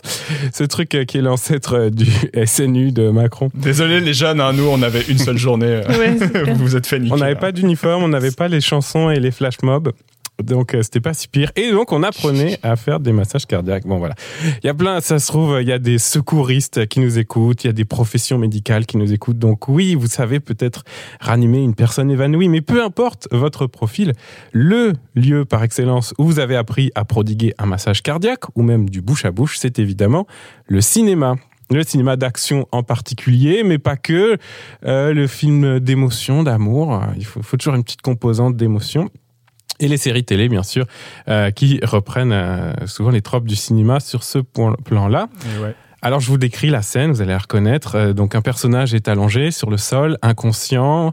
Souvent, euh, le héros ou l'héroïne voit le corps de loin, donc euh, court et crie au ralenti, su- submergé par l'émotion, dégage le corps inanimé. Alors, soit le sort de l'eau, soit l'extirpe des décombres, ça dépend du contexte, mais c'est toujours un Mm. peu pareil. Et puis, bon, deux, trois pressions sur la cage thoracique, on souffle un peu dans la bouche, on répète ça deux, trois fois, on regarde avec anxiété. C'est important de regarder avec anxiété. Ah oui, ça se joue là. hein, Ouais. ça se joue Et là. même de partager ce regard avec quelques personnages secondaires inquiets qui ont souvent aussi droit à leur gros plan. La musique est angoissante. Puis il y a souvent une injonction, reste avec nous, reste avec nous. C'est vrai, c'est vrai, il y a les paroles. J'ai pas pensé aux paroles, mais oui, ça parle aux morts. Et puis bon, bah. Gros plan sur le visage, souvent sur la bouche ou seulement sur les yeux. On attend la réaction, quoi. Bon, cette scène, euh, voilà, vous, vous l'avez reconnue, elle est tellement canonique que on est un peu incapable de citer dans quel film on l'a vu, mais on sait Oui, qu'on l'a vrai. vu mille fois. Mais en tout cas, pas dans la vie, parce que j'ai demandé euh, à ma petite sœur, qui est sapeur-pompier volontaire, et elle m'a dit, en gros, pour que ça marche vraiment, faut que ça dure au moins une demi-heure, donc autant dire que dans un film, c'est pas hyper efficace. Ou un film de Lave Diaz alors. Il faut casser les côtes aussi, hein, ce que j'avais entendu. Ouais, complètement, ouais, Il c'est faut ça. casser Faut la casser cage thoracique. Bon, en tout cas, j'ai pas tous les détails pour, pour moi. Merci à, à ta sœur. On en parlera après. Mais en cherchant quelques exemples du coup de films pour me dire dans quoi je l'ai vu cette scène, euh, j'ai découvert qu'il y a des sortes de, de fétichistes un peu creepy qui en font des compilations. Alors vous tapez CPR Scene sur YouTube. Vous allez découvrir par exemple une chaîne qui s'appelle Complete Series qui recense euh, notamment des extraits de films et de séries avec des personnes inconscientes et ou euh, dans lesquelles le CPR, le massage cardiaque, est réalisé. C'est un peu flippant. il y a même des typologies, donc il y a des, des sous-chaînes, euh, des playlists. 72 extraits de massage cardiaque sur personnes inconscientes en raison d'une explosion ou d'un feu. 107 en raison de poison, gaz ou drogue. Wow. Et 51 seulement euh, par asphyxie. Donc petit joueur, le trope de l'étouffement. Et puis, bon, il y a cette typologie des causes, et puis, euh, donc, pourquoi le personnage est inanimé, et puis, il y a bien sûr une typologie de, de- des fins, hein. donc, est-ce que le massage cardiaque marche ou ne marche pas? Si ça marche, le personnage retrouve vie, donc, il prend une grande respiration, ses yeux s'écarquillent, euh, se redresse en position assise, souvent les trois, et euh, évidemment, il ou elle crache de l'eau, hein, dans le cas d'une noyade. C'est obligé, on crache de l'eau Mm. euh, quand, on, quand on revient à la vie. Et parfois ça marche pas, donc l'autre cas, et ça nous intéresse un peu moins évidemment, puisque bah, c'est pas une résurrection dans ce cas-là. et puis souvent, il y a une sorte d'entre-deux. Donc c'est que le massage cardiaque marche pas tout de suite. Ça joue un peu avec le suspense, quelques secondes d'arrêt, le personnage pleure, euh, une larme tombe sur le corps inanimé et euh, c'est cette larme qui déclenche le frisson, qui ramène le mort à la vie. J'ai l'impression que c'est très typique de l'animation, notamment japonaise, mais c'est peut-être un cliché, mais vous savez, l'étincelle de la petite larme qui brille, le son de la goutte qui, qui tombe. Bon, il n'y a pas de mal à abuser du kitsch après tout. Alors que si tu viens de faire un massage cardiaque, il y a des chances que ce soit une vieille goutte de sueur en fait. Ouais, est-ce que ça fait le même son? Je ne sais pas. Euh, mais bon, voilà, que, que, comme tu l'as dit, hein, j'imagine bien que ce truc de l'alarme qui coule, euh, ça marche pas, hein, vu que visiblement le massage cardiaque, c'est pas comme ça qu'il faut faire. Bah, faut le faire jusqu'à ce que les secours arrivent, et puis en général, c'est pas toi qui va sauver la personne, euh, d'après ce que j'ai compris. Et comme, bon, c'est pas réaliste, on sait, mais que c'est un cliché très ancré dans les représentations, bah, il y a souvent des détournements de cette scène. Alors, par exemple, euh, le personnage arrête le massage cardiaque infructueux en criant vers le ciel le nom de son pote mort. Non, euh, il y a un plan en plongée totale. Et puis, de dépit, il lui file comme ça une sorte de série de gros coups de poing sur la poitrine. Reviens, reviens, reviens. Et euh, c'est pas sympa de frapper un mort, mais bah, coup de bol, c'est ça qui réveille le mort. Donc, je sais que je l'ai vu cette scène. Enfin, pareil, j'arrive pas à retrouver où, mais j'espère que vous êtes d'accord avec moi. Elle existe cette scène de frapper le mort. Bon, bref. Euh, on peut penser aussi au traitement grotesque de cette scène, hein, la seringue d'adrénaline dans le cœur, euh, ça c'est dans Pulp Fiction, mm. ou à des traitements un peu méta, et j'en viens à un exemple que j'aime beaucoup et, sur lequel je vais m'attarder un peu maintenant. Si je vous dis euh, un grand film classique qui questionne toutes les facettes de notre rapport à la mort, ce n'est pas un film d'Ingmar Bergman. Je parle évidemment, évidemment, de Jumanji 2, ou plutôt euh, Jumanji Welcome to the Jungle, avec sa référence euh, rock, sorti en 2017, avec avec The Rock, justement, Jack Black, c'est encore très Toujours rock. le rock, ouais. Kevin Hart, Karen Gillan et Nick Jonas, oui, des Jonas Brothers. Alors là, il y a, y a, des débats sur rock ou pas rock, mais quand même. Réalisé par Jake Kasdan, à qui on doit notamment des séries comme Californication ou New Girl. Et c'est la suite du Jumanji de 1995 par Joe Johnston. Euh, c'est aussi une sorte de remake, puisqu'il y a une forme d'actualisation. Le jeu de société du film initial se transformant comme par magie en jeu vidéo, parce que bah, c'est le propre des objets magiques de se transformer comme par magie en un autre objet magique.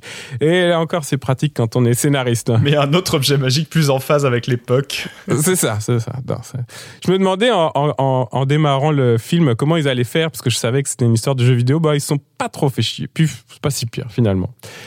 Le remake suite euh, commence un peu comme Breakfast Club, c'est quatre ados clichés que tout oppose, qui se retrouvent en retenue ensemble au lycée et euh, ils trouvent dans une réserve un très vieux jeu vidéo qui les aspire dans le Jumanji, une jungle sauvage, la même jungle qui avait avalé précédemment Alan Parrish, joué par Robin Williams. Hein, souvenez-vous de la ritournelle du film en VF évidemment sur la VHS. Dans la jungle, tu attendras, un 5 ou un 8 te délivrera, elle me hante encore. Euh, dans cette suite, c'est le même principe que dans l'original. Il va falloir finir la partie pour sortir du jeu. Hein. D'ailleurs, l'équivalent de Alan dans le 2 s'appelle Alex. Oh pour pousser le parallèle pas trop subtilement. Donc, un garçon qui a été aspiré par le jeu une vingtaine d'années auparavant en, 96. Donc, c'est un, an dans l'histoire après la sortie du film. Ah oui, il y, a un lore assez développé quand même. Mm. Ouais, ouais, le deep lore de Jumanji. Donc, les règles du Jumanji, si on meurt dans le jeu, on meurt pour vrai. En tout cas, on ne sait pas tout à fait si c'est ça parce que ça n'arrive à personne. Oui, personne ne meurt, c'est ça Non, mais bon, une fois que tu t'es fait aspirer dans un jeu maléfique, t'as pas forcément envie de tester les règles de vie et de mort de l'univers où t'es. Bon, c'est un peu l'hypothèse par défaut, quoi. Mais il y a, y a un petit loophole à cet endroit là on pourrait dire, bon, c'est pas trop finalement si c'est vrai, mais bon. Il y a plusieurs nouveautés majeures entre la, mise à jour de Jumanji version jeu vidéo et le précédent. Bon, d'abord, c'est que dans le jeu vidéo, tout le monde est aspiré dans le jeu, alors que dans l'original, qui était donc un jeu de plateau en 95, c'est la jungle qui envahissait progressivement le monde réel. Hmm. Et surtout, bah dans un jeu vidéo, on a plusieurs vies, justement. Alors ces vies dans le film sont matérialisées par des traits tatoués sur les bras des personnages. Là encore, un symbole assez classique, facile à lire pour une barre de vie de jeu vidéo dans le fond. Hmm. Mais c'est assez malin parce que ça appuie sur un truc un peu corporel. Donc ce truc de si tu meurs dans le jeu, tu meurs pour vrai, euh, un peu renforcé par ça. C'est pas idiot. Et la mécanique de résurrection est assez drôle. Donc on la découvre lorsque le, le, premier des personnages euh, du jeu se fait bouffer euh, par un hippopotame. C'est Jack Black. C'est assez violent, c'est drôle. Et donc quand ils meurent, ils perdent une vie donc sur le, leur tatouage et ils retombent du ciel pour réatterrir dans le jeu avec leur, euh, leur équipe. il y a un truc un peu christique là de revenir par le ciel. C'était pour toi Aurel. c'est dans l'autre sens généralement. Oui c'est vrai. Bon. Bah, revenir sur Terre depuis, bon, je sais pas. On, attend justement le retour euh, depuis les cieux. Bref, bref.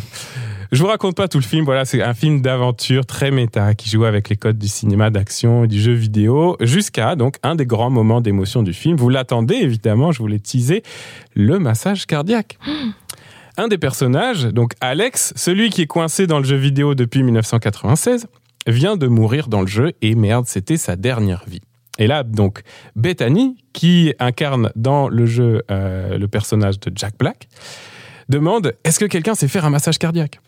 Euh, Et donc, Spencer, dont l'avatar est joué par The Rock, lui explique, parce que c'est un geek euh, dans la vraie vie. En gros, la scène classique des films. Donc, il lui mmh, dit bon, il faut appuyer deux trois fois sur la cage thoracique, bouche à bouche deux trois fois. Donc, c'est très drôle, mais ce moment méta où bon, bah, il lui explique la scène de film qu'on connaît tous, mais voilà, qu'il n'y a rien de réel, on le sait. Ce qui est très drôle puisque bah, ils sont dans un jeu vidéo dont on connaît pas bien les règles de la vie et de la mort, hein, on l'a dit. et donc, elle fait ce bouche à bouche canonique, euh, massage cardiaque, et paf, Alex se réveille. Mais on se rend compte en fait que Bethany a donné une de ses vies à Alex. Alors elle, elle est contente d'avoir sauvé Alex, de faire ce sacrifice d'une de ses vies. Ils vont pouvoir continuer le jeu, essayer de s'en sortir tous ensemble. Je vous passe à ce moment-là sur le gag euh, de l'érection de Jack Black, parce que c'est un peu lourd à ce moment-là du film quand même. C'est un peu lourd. Mais ça me fait réfléchir quand même ce détournement du cliché de la scène du massage cardiaque bouche à bouche via le médium du jeu vidéo où un personnage donne une vie à un autre. Ma question, en gros, c'est est-ce que le jeu vidéo aurait pas changé la valeur de la vie cinématographique et surtout peut-être les modalités de résurrection des personnages de cinéma? Le modèle canonique hein, de résurrection de la culture occidentale, on l'a dit, ce serait Jésus en gros. Donc une résurrection, ça prend trois jours. Euh, puis pendant ce temps, la vie a continué pour tout le monde euh, qui est triste, qui pleure, qui va voir euh, le tombeau, etc. Et on revient sous une autre forme, une forme divine. Puis après, on remonte, on va s'asseoir à la droite de son papa, tout ça. Oui, puis en fait, finalement, on revient pas vraiment, on se casse tout de suite, quoi. On revient pas vraiment. On revient tous les dimanches sous forme de, de pain et de vin. C'est ça. C'est pas mal. C'est scénarisé par Jack Black, hein, le truc, littéralement. Donc ça, ça, ça, prend du temps, puis on revient sous une autre forme, voire effectivement, Aurel, sous plusieurs autres formes plus ou moins comestibles. Ça, c'est ça, c'est Jésus versus euh, des héros de jeux vidéo qui peuvent donc revenir tant qu'ils ont encore des vies, donc revenir parfois un peu en arrière, checkpoint, revenir peut-être au début du niveau si le, jeu est un peu plus dur, revenir peut-être au tout début du jeu, ça peut arriver, mais revenir quand même tout de suite et sous la même forme. En ayant appris un peu de, du jeu grâce à cette mort. Et poussé à son extrême, donc c'est-à-dire dans la forme die and retry, c'est-à-dire le, jeu qui te force à revenir toujours au début à chaque fois que tu meurs. Mhm. Ces jeux vidéo sans sauvegarde donc euh, sont assez comparables aux films de boucle temporelle comme L'effet papillon, Age of Tomorrow, Source Code, récemment la série Poupée russe, mm. ou même Un jour sans fin de Harold Ramis, où donc le personnage finit par connaître absolument par cœur une seule journée arpentée des milliers de fois jusqu'à ce qu'il sorte de la boucle en terminant sa quête, à savoir réussir à coucher avec Andy McDowell alors qu'on est Bill Murray. On a déjà fait un commentaire sur Bill Murray. Voilà ce que j'en pense. Et donc, au fond, Jumanji est un peu au milieu de ces deux modèles-là, quoi. Comme s'il réfléchissait un peu à ce changement de statut du personnage de cinéma à l'ère du jeu vidéo. On meurt et on revit. Alors c'est parfois très utile. Il euh, y a une scène où un personnage en sacrifie un autre pour s'en servir comme euh, diversion. Donc c'est pas sympa, mais en même temps il sait qu'il reste encore une vie, donc il peut le faire à ce moment-là, que c'est pas très grave. Il va revenir. c'est du team play, quoi. Ouais, voilà. C'est un outil.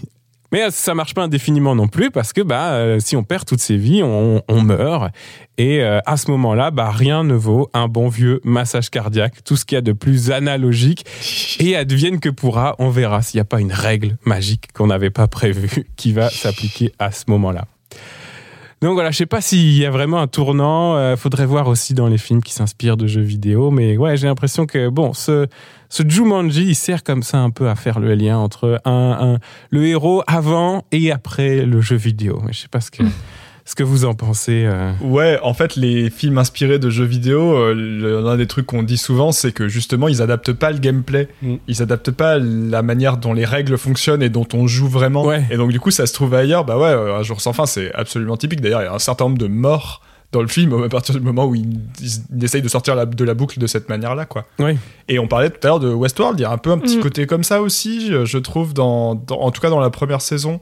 Euh, après, j'ai un peu lâché, mais, euh, mais ouais, le, le truc de ces robots qui bah, finalement euh, reviennent tout le temps à la case euh, casse, euh, remise à zéro, etc. Mais quand on découvre euh, les conditions du respawn, euh, on découvre que c'est c'est une boucherie en dessous, quoi. Enfin, c'est pas un respawn Oui, voilà. immédiat. C'est euh, Et c'est ça que j'aime bien justement dans cette, la première saison, c'est que tu, oui, t'as l'impression en fait dans le temps du film au début, enfin dans le temps de la série, que c'est un respawn euh, immédiat et que juste c'est Mm. un genre d'un jour sans fin adapté Mm. et euh, adapté à l'intelligence artificielle. Et en fait, bah oui, on te montre les dessous du truc et c'est vraiment pas pas très propre quoi. Moi, j'ai pensé à, à un massage cardiaque là pendant que tu parlais, pendant tout le long que tu parlais. Un massage cardiaque le plus pété du cinéma, c'est dans Abyss de James Cameron, où euh, je sais pas si vous vous rappelez, elle est, euh, enfin, ils, ils font une sortie euh, hors du sous-marin.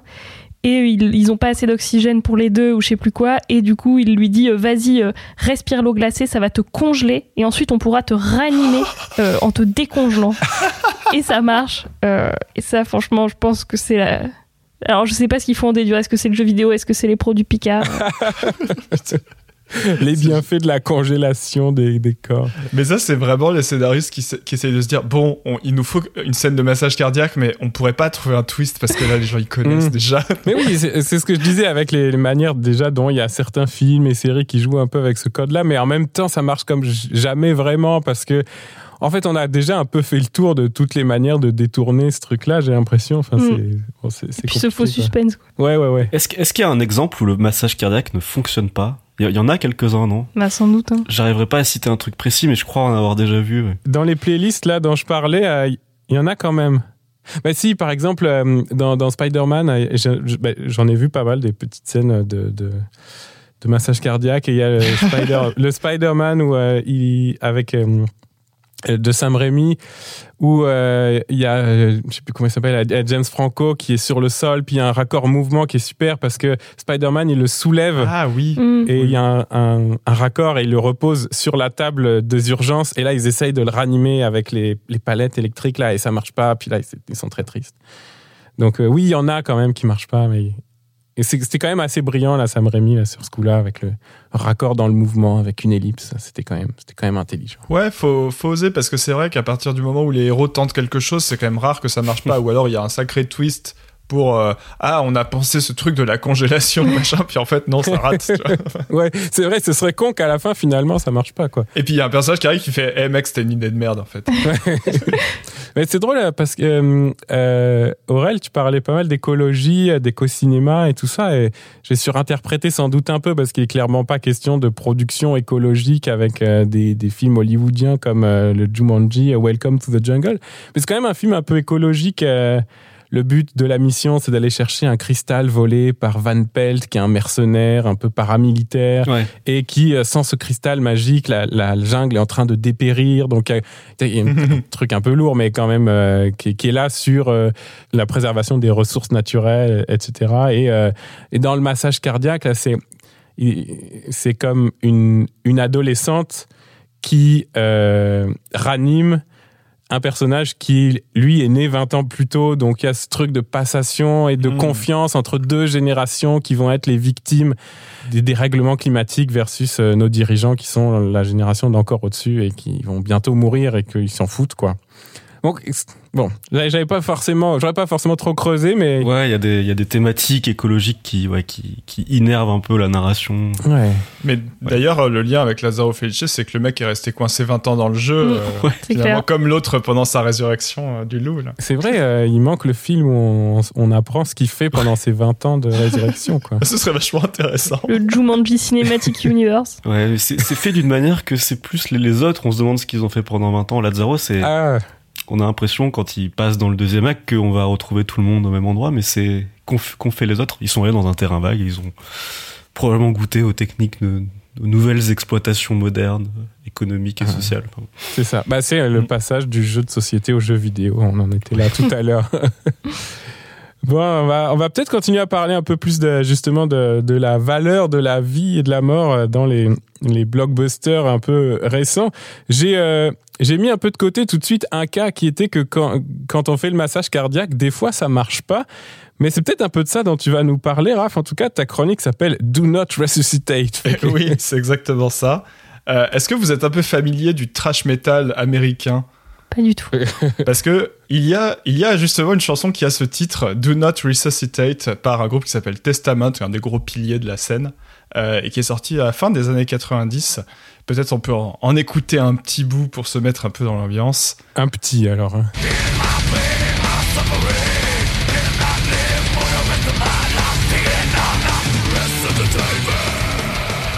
Les paroles sont pas très compliquées, hein. euh, c'est un truc de dépressif assez classique, nihiliste, l'humanité c'est nul, je veux mourir, machin, un truc qu'on trouve dans quasiment euh, tout le métal, euh, même aujourd'hui encore. Ou pour donner une référence peut-être plus franco-québécoise, venez pas me secourir, venez plutôt m'abattre. Mais donc, Do Not Resuscitate, euh, le vrai truc dont c'est inspiré en fait est, est intéressant. Euh, je vous le donne parce que toi, tu étais sur les massages cardiaques et tout. Euh, En fait, c'est euh, le DNR, donc, ou euh, en français, ça s'appelle NPR. C'est comme ne pas réanimer. Mhm. Et en fait, c'est un vrai truc qui est dans les dossiers médicaux de certains patients pour dire que en cas d'arrêt cardiaque, euh, il faut pas s'acharner. Mhm. Euh, vous cassez pas le cul, euh, ça vaut pas le coup. Soit parce que euh, il y a des antécédents qui font que ça a très peu de chances de réussir. Soit parce que la personne ne le veut pas, tout simplement, et qui n'a pas envie d'être euh, surmédicalisé par des traitements invasifs euh, en fin de vie. Euh, et donc voilà, moi j'ai appris ce que c'était un DNR avec cette chanson. Désolé pour mon, manque de culture. Euh, en tout cas, le, le DNR c'est un vrai cas de conscience pour les médecins parce que bah oui, ça entre en, en contradiction avec le serment d'Hippocrate notamment. Et euh, en plus, aujourd'hui, comme c'est un truc qui a un peu tourné, il y a des épisodes de séries qui ont ce titre, etc. Et ben en fait, il y a des faux. Et en 2012, ils ont eu un souci aux États-Unis avec un mec qui a été hospitalisé avec NPR tatoué sur la poitrine. Ah. Et en fait, bah, il- c'était juste un jeu à boire qu'il a perdu et euh, il, a, il, a dit après euh, non non, fallait pas le prendre au sérieux. Heureusement que vous m'avez réanimé quand même. quoi. Oh, ouais. Bon voilà. Pourquoi je parle de ça? Euh, Ça a aucun rapport avec ce que je vais vous dire. Mais en gros, euh, c'est pareil au cinéma. Arrêtez de ressusciter les personnages. Do not resuscitate, euh, comme dirait le, le chanteur de Testament. Euh, moi, c'est un truc qui est un peu voilà, c'est la chronique coup de gueule. Désolé, c'est la chronique coup de gueule. Euh, J'en ai marre des héros qui ressuscitent sans raison. Alors quand il y a un massage cardiaque, on va dire c'est le, le niveau 1 Il y a une demi-raison. prétexte de on a commencé à donner voilà une explication mais la plupart du temps ça n'arrive même pas et notamment dans les très gros films d'action d'aventure hollywoodiens etc parce que je vais parler ex- exclusivement de ça euh, aujourd'hui Mhm. j'ai pris conscience de l'ampleur de ce problème avec la dernière trilogie Star Wars Mhm. alors la- le dernier épisode, euh, Alice voulait ajouter du sexe dans la trilogie Star Wars récente. Moi, je, vais, je veux y ajouter des morts. Voilà, c'est Ah. le truc. C'est lié, hein, le sexe et la mort, c'est jamais très loin. Ouais, c'est vrai. coup Freud. petite mort. Et euh, oui, d'ailleurs, je, désolé, je vais spoiler euh, à Donf euh, les trois derniers Star Wars, donc vous, vous avez le droit de rester euh, si, si vous les avez vus, je, je pense, et, et, et quand même le cas de pas mal de gens. Alors, dans cette euh, dernière trilogie, il y a deux gros problèmes pour moi avec la gestion de la mort. Il y a d'abord un paquet de personnages qui meurent sans raison. On peut les compter, hein. Luke, Leia, Kylo Ren, euh, Padmé dans l'épisode 3 de la, de la prélogie. Enfin, l'univers Star Wars est très riche en personnages où, à un moment, ils ont accompli leur quête, ils ont en général aidé le personnage principal, et donc le scénario décide que ça y est, hop, on les tue. Euh, en général, c'est justifié par un oh là là, il a trop utilisé la force. en gros, c'est magique, ta gueule. Voilà. Ça, c'est le premier problème, les personnages qui meurent euh, sans qu'il y ait vraiment de raison. Et puis, le deuxième, c'est les personnages qui, bah, symétriquement, ressuscitent. Et là, j'ai plein d'exemples. Euh, Kylo Ren, le grand méchant de la dernière trilogie, en fait, meurt au milieu du dernier épisode, si vous vous en souvenez. Mhm. Et euh, d'ailleurs, la scène est assez cool. Je sais pas si vous l'avez en tête, mais euh, cette espèce de combat de sabre laser avec Rey euh, qui est sur un espèce de euh, d'épave dans la mer, etc. Et à ce moment-là, le scénario décide que, en fait, non, Ray a un pouvoir de, résu- de résurrection et Mm. euh, c'est ça a pas mal fait hurler les fans d'ailleurs, soit disant que c'était pas en cohérence avec le lore et je sais pas quoi. Bon, en fait, ça, on s'en fout un peu, mais c'est vrai que euh, les fans un peu obtus ont râlé peut-être pour des mauvaises raisons, mais dans le fond, c'est pas absurde de dire, ben, en fait, pourquoi d'un coup il y a une nouvelle règle qu'on connaissait pas. Deuxième euh, exemple, la mort de Chewbacca. Dans, pareil, la dernière trilogie, on y croit pendant deux minutes, et puis après, le film fait Ah, ah, mais non, en fait, il était dans un autre vaisseau, vous inquiétez pas, c'est pas lui qui a explosé. Mm. Et vraiment, c'est super dommage. Je trouve que c'est euh, la pire décision qu'ils aient prise, d'autant que ce personnage sert globalement à rien dans le film. Euh, Enfin, c'est vraiment juste pour faire plaisir aux vieux fans, quoi. Et en fait, euh, c'était euh, c'était bien aussi de le faire disparaître. Ça, ça fait euh, ça fait de l'implication émotionnelle. D'ailleurs, je sais pas si euh, vous vous souvenez, mais euh, les deux que j'ai cités sont un peu ont un peu le même pattern, c'est-à-dire que à chaque fois, c'est l'héroïne en fait qui est responsable de leur mort. Et on aimerait que ça débouche sur un truc en termes de construction de personnage. C'est-à-dire, oui, tu as un grand pouvoir en toi, mais du coup, ça fait que sur un, un coup de tête, tu peux tuer tes potes euh, Mm. juste parce que tu t'es un peu trop énervé. Et en fait, bah, c'est hyper intéressant comme débat. Euh, genre, euh, la, la recherche de puissance, est-ce qu'à un moment donné, elle peut te faire faire un truc complètement pas maîtrisé Ouais, et puis que tu peux pas, euh, tu peux pas annuler toi-même avec ce même pouvoir, quoi. Parce que sinon, c'est un peu con. Oui, voilà, c'est ça. Et, et- et, enfin, moi, c'est ça les héroïnes que j'ai envie de voir, en fait. Ce genre de dilemme et ce genre de, de problème lié à l'existence héroïque, quelque part. Hmm. Bon, et peut-être vous avez des exemples où c'est mieux fait que ça, mais, mais en tout cas, ici, je trouve ça particulièrement raté, alors qu'ils étaient sur le chemin de la bonne idée, quoi. Bah, il y a Phoenix dans X-Men. C'est vrai. Et ben voilà, c'est c'est- pour le coup, c'est la version réussie, ça. Mais c'est un peu plus son origin story, quoi. Hmm. Alors que la, la résurrection de, de Xavier, là, pour le coup, c'est vraiment le truc de. Après le scène de post-générique, et puis après, euh, il est de nouveau là dans le- l'épisode suivant et deal with it. Quoi. je, je parle de, des, des X-Men de- il y a là, longtemps, là, Brian Singer et le, le 3 de Brett Ratner, qui pourrait s'appeler Résurrection tellement il est cliché. Et bref. Bon, il y aurait, il y aurait plein d'autres exemples. hein. Dans Star Wars, il y a Rose, donc euh, cette euh, espèce de personnage secondaire euh, introduit dans le, dans le 8 qui après disparaît un peu pour une raison de production, je crois. Mais on la voit mourir avec vraiment un plan de mort très typique, très Marion Cotillard. Tu vois, elle est dans son vaisseau, elle baisse la tête, elle s'effondre après une dernière parole. Et puis en fait, à l'épisode suivant, ils la remettent et puis on nous explique même pas comment elle est toujours là. Bon, voilà, c'est comme ça. Tout ça pour pas l'exploiter du tout. Bref, on pourrait multiplier comme ça un petit peu les exemples. Et en y réfléchissant, je me suis dit, c'est en fait la radicalisation d'un truc qui existait déjà depuis assez longtemps au cinéma. C'est-à-dire la résurrection au départ par changement de perspective. Mm. On a un héros qui tombe d'une falaise, de manière évidente, il est tombé, mais en fait la caméra se déplace et on voit qu'il est resté accroché par une d'une manière ou une autre, en général très peu réaliste. Oui, d'ailleurs, euh, Lazare, euh, tout à l'heure, il est tombé d'une falaise, non? Il y avait Mm. un truc comme ça. Exactement. C'est ça. hein Cliché de cinéma vraiment par excellence, sauf que lui il tombe vraiment quoi. Enfin, Ouais. Et euh, bon, déjà, ce genre de truc-là, en vrai, j'adore pas. Je trouve que ça casse un peu les enjeux des scènes d'action. Genre, euh, on peut conclure une scène euh, d'action assez dramatique avec juste une blague visuelle de Ah, mais non, en fait, il était là, il était caché, etc. Mm. Mais bon, c'est un code. C'est un code de film d'action.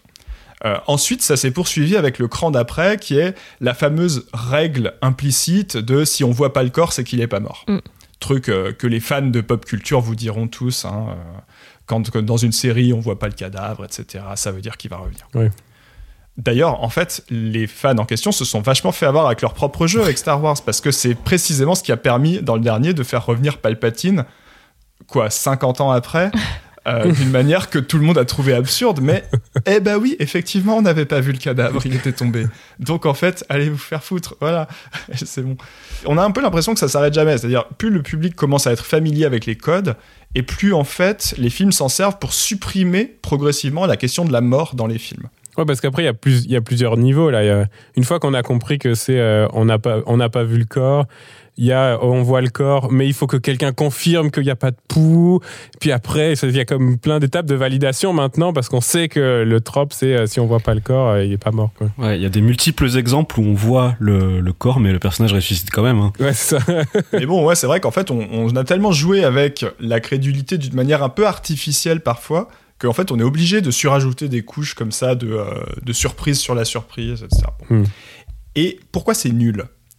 Parce que c'est ça le fond de ma chronique. hein, je vous préviens, ça va pas plus loin. Euh, bon, déjà, il y a un espèce de fond de christianisme vraiment pas, pas franciscain, juste christianisme un peu de base qui, moi, m'emmerde. C'est-à-dire, on n'est pas capable d'inventer des héros qui, d'une manière ou d'une autre, soient pas inspirés de Jésus, quoi. Bon. Déjà, euh, tu fais un truc euh, dans un univers parfaitement de science-fiction, fantastique et tout. Il faut qu'à un moment donné, en touchant du doigt quelqu'un, ça le ressuscite. Ouais. Eh, c'est qui qui fait ça avant Vous le savez. Coucou, E.T. ouais, voilà, exactement. Euh, deuxième raison, bon, on voit beaucoup l'arbitraire du scénario quand ça se passe comme ça, quoi. Et je trouve que ça peut nuire un peu à la fois à l'immersion, mais aussi à la construction de l'univers, parce que un univers, ça se construit avec des règles, notamment quand on parle de fantastique ou de science-fiction, parce que c'est le cas de beaucoup des, des films en question, les X-Men, etc. Et en fait, dans un univers de SF, faire apparaître des règles, c'est toujours un peu touchy. Faut pas trop le faire, sinon euh, on a juste l'impression que bah il n'y a pas de logique. Et quand tu le fais sur un moment critique, c'est vraiment ça, fait encore plus apparaître les ficelles quoi. Bon, d'une manière un peu plus euh, simple, on pourrait dire aussi que c'est paresseux. C'est-à-dire que c'est un peu un aveu d'échec de la part des gens qui font des films en mode euh, qu'est-ce qui se passe? Vous avez la flemme d'inventer des nouveaux personnages, vous êtes obligé de faire revenir toujours les mêmes? Euh, on a quand même un peu d'imagination. Il y a des fois où on n'a pas besoin d'avoir une aventure de plus avec un, un gars qu'on a déjà vu pendant trois films. On pourrait simplement peut-être se concentrer sur les nouveaux. Et puis, moi, il y a la raison qui est centrale pour moi, je trouve, c'est on perd vraiment les enjeux narratifs et émotionnels liés à la mort. Mmh, oui. Or, c'est ça qu'on veut dans un film d'action. Il faut qu'il y ait du danger, on doit sentir que c'est chaud et en fait, toujours désamorcer les choses avec un nouveau pouvoir ou avec une petite blague un peu méta, coucou Marvel, euh, c'est une manière de dire, en fait, on croit même pas à ce qu'on est en train de faire. Euh, le fait de vous proposer des aventures dans lesquelles il y a des enjeux. Or, des enjeux, il y en a plein par rapport à la mort. Dans, quand on regarde le cinéma classique, que ce soit populaire ou euh, d'auteur, euh, on a des personnages qui sont fauchés par la mort euh, bêtement sur un coup de, de- de hasard. On a des personnages qui sont condamnés et qui vont livrer une dernière bataille. On a des personnages dont on nous donne directement dès le début du film l'issue tragique. Et on, va, on doit comprendre ce qui a mal tourné, comme dans Boulevard du Crépuscule. Bref, il y a Mm. mille enjeux intéressants à faire avec la conscience de la mort des personnages. Ou à l'inverse, des cas euh, originaux et qui, euh, qui sont novateurs, comme euh, Psychose de Hitchcock. Le personnage principal, euh, je spoil aussi, hein, pareil, désolé, le personnage principal qui meurt au plein milieu du film. C'est pourquoi ça, ça a pas fait école? Pourquoi il Mm. n'y a pas plus de films qui ressemblent à ça? On a l'habitude de dire ouais, Hitchcock, il a inventé plein de trucs, il a posé des bases. En fait, ce truc-là qui est génial, ça fait 70 ans. Et ben, il y a très très peu de films qui ont réussi à le faire, euh, à, à le, à le reproduire. Ouais. Ça a quasiment rien donné. Enfin, moi, j'avais pas d'exemple en tout cas en tête en y pensant comme ça, quoi. Presque le plus absurde, et là, retournement de retournement. Euh, le plus absurde, c'est que en fait, la mort, c'est un bon argument marketing. Qu'on regarde le succès de Game of Thrones, euh, le, le fait que la série soit considérée comme cruelle, qu'elle puisse tuer ses personnages sur un coup de tête, et ben c'est aussi ça qui a fait son succès. Et je comprends pas pourquoi les producteurs se disent pas, on va essayer de réitérer ce truc-là euh, dans, des, films à très gros budget, parce que bah, quelque part, ça pourrait donner des implications très, très fortes. Bon, évidemment, euh, tout ça c'est insupportable aussi parce que on comprend très bien qu'ils font ça pour se laisser des possibilités en fait, des possibilités de spin-off, de suite, pour tester l'adhésion du public. Et si un personnage se révèle très apprécié, bah, on va lui faire sa série à lui plus tard, etc. Ouais. Et donc pour ça, bah oui, on a besoin que les gens restent en vie. Et quand ils sont un peu euh, en mal en point, bah, on a besoin de les ressusciter au dernier moment. Et pourquoi je parle de Star Wars en fait? Parce que c'est d'autant plus frustrant avec cette dernière trilogie où en plus les trois films se veulent un peu dramatiques sur la question de la mort. C'est-à-dire qu'il y a tout le temps des histoires de body count presque. Mm. Euh, Il y a euh, la fameuse nouvelle étoile de la mort qui détruit des planètes entières en quelques secondes. Et donc on est là à se dire ah ouais, le- imagine le nombre de milliards de personnes que ça représente, etc. On a tout l'enjeu autour de la résistance où euh, on a l'impression qu'ils gagnent des victoires militaires, mais en fait il y a eu des sacrifiés pour ces victoires et en fait bah du coup non chaque personne compte et en fait euh, même si c'était euh, une bonne opération sur le plan militaire bah, c'est une mauvaise opération humaine etc Mm. et ça c'est des- enfin voilà et, et du coup on aboutit à ce truc disproportionné où il y a d'un côté des acteurs connus dont on comprend tout de suite qu'ils vont être immortels Oui. et de l'autre une pelletée de figurants qui sont là en fait que pour mourir ils ont littéralement un seul plan on les voit prendre feu dans la cabine de leur vaisseau spatial ou se prendre un tir ou n'importe quoi et c'est tout. Ils ont duré un plan à l'écran. Alors moi ça, m'énerve parce que je suis de gauche et que je trouve que il faudrait faire la lutte des classes euh, au sein de même des personnages, c'est-à-dire remettre un petit peu d'égalité, Mm. faire que les, les- les figurants soient mieux traités et faire des héros qui soient euh, remis un peu à une échelle de, de simples mortels quoi. Je trouve qu'il y aurait peut-être un peu plus d'enjeux intéressants à ce niveau-là. Star Wars, c'est la version très évidente Oui. dans les dix dernières années de ce phénomène, qu'on pourrait retrouver ailleurs. hein. Ça a été un petit peu introduit dans pas mal d'adaptations, que ce soit Le Seigneur des Anneaux, Harry Potter, etc., au début des années 2000, dans les Marvel, dans les X-Men, dans, dans pas mal de choses. Mais c'est aussi parmi les films les plus vus, en fait, et donc forcément, ça a des influences énormes sur toute la production. Ça a une grosse puissance, on va dire, de, de normalisation.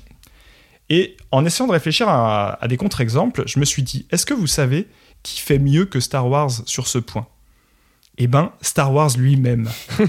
la prélogie, celle que tout le monde trouve insupportable, celle où les décors sont chum comme c'est pas possible, celle où les personnages sont nuls, celle que personne ne peut supporter, eh ben, dedans, il y a Qui-Gon Jinn, interprété par Liam Neeson, Mhm. qui est la meilleure mort qu'ils aient fait dans cet univers, tout simplement. Euh, une mort épique qui arrive au sommet de la tension, au sommet du combat. Il a un petit moment d'absence au moment du combat de sabre et hop, ça lui coûte la vie. Il avait une quête, il peut pas la mener à bien et donc finalement ça va avoir des conséquences sur tout l'univers, etc. Et juste, je dis rarement ça, mais quelque part, George Lucas a quand même des bonnes idées. voilà. C'est, je, je trouve que à, à trop vouloir euh, chier sur euh, finalement ce qu'il a pu faire avec les épisodes 1, 2, 3, on en oublie qu'il y avait aussi ce genre de, truc qui en fait détonnerait complètement dans la production actuelle et qui serait plutôt cool. Et finalement, moi, c'est un univers que je connais peu, mais toi qui connais bien, est-ce que ça a des répercussions sur ton ta manière d'apprécier le personnage par la suite, le fait qu'il ait une mort, euh, qui, meurt finalement Bah, en tout cas, le moi enfant, il, il a été euh, subjugué. Ouais. Parce que, euh, bah oui, t'as jamais vu ça, le personnage que t'as suivi, que t'as aimé. En plus, il a un petit côté, euh, voilà, gentil, gentil papa, là, qui mène le garçon à sa quête, etc. Et bah, et ben, en fait, quand il meurt à la fin du film, tu te dis, ok, là, il y a un vrai rythme qui est géré. Et ça aboutit à quelque chose de cohérent et on, on te donne ce que t'étais venu chercher, en fait, de l'émotion vraiment pure. Alors que ouais, c'est vrai que t'as du mal à, apprécier autant quelqu'un qui en fait meurt juste parce que le scénario a décidé qu'il allait mourir. Mais Est-ce que c'est pas parce que la prélogie c'est plus une tragédie parce qu'on sait ce qui va se passer après alors que les autres c'est des épopées? Alors il faut euh, des trucs plus dynastiques avec euh, des grands seigneurs de guerre avec des grandes réussites des grands des grandes victoires euh, un peu euh, messianiques pour le coup euh, désolé Aurel mais Bah ouais, mais qu'est-ce qui empêcherait de faire des enjeux liés à la mort dans une euh, épopée Mm. Euh, Dans euh, la guerre de Troie euh, racontée par Homère, eh ben euh, il y a une mort extrêmement surprenante au milieu, Hum, hum. celle de Hector. ouais c'est vrai Et euh, bah en fait, ça te retourne vraiment le- les enjeux, la narration, etc. Et c'est euh, et c'est un truc qui est Mm. qui est compatible en fait avec l'épopée.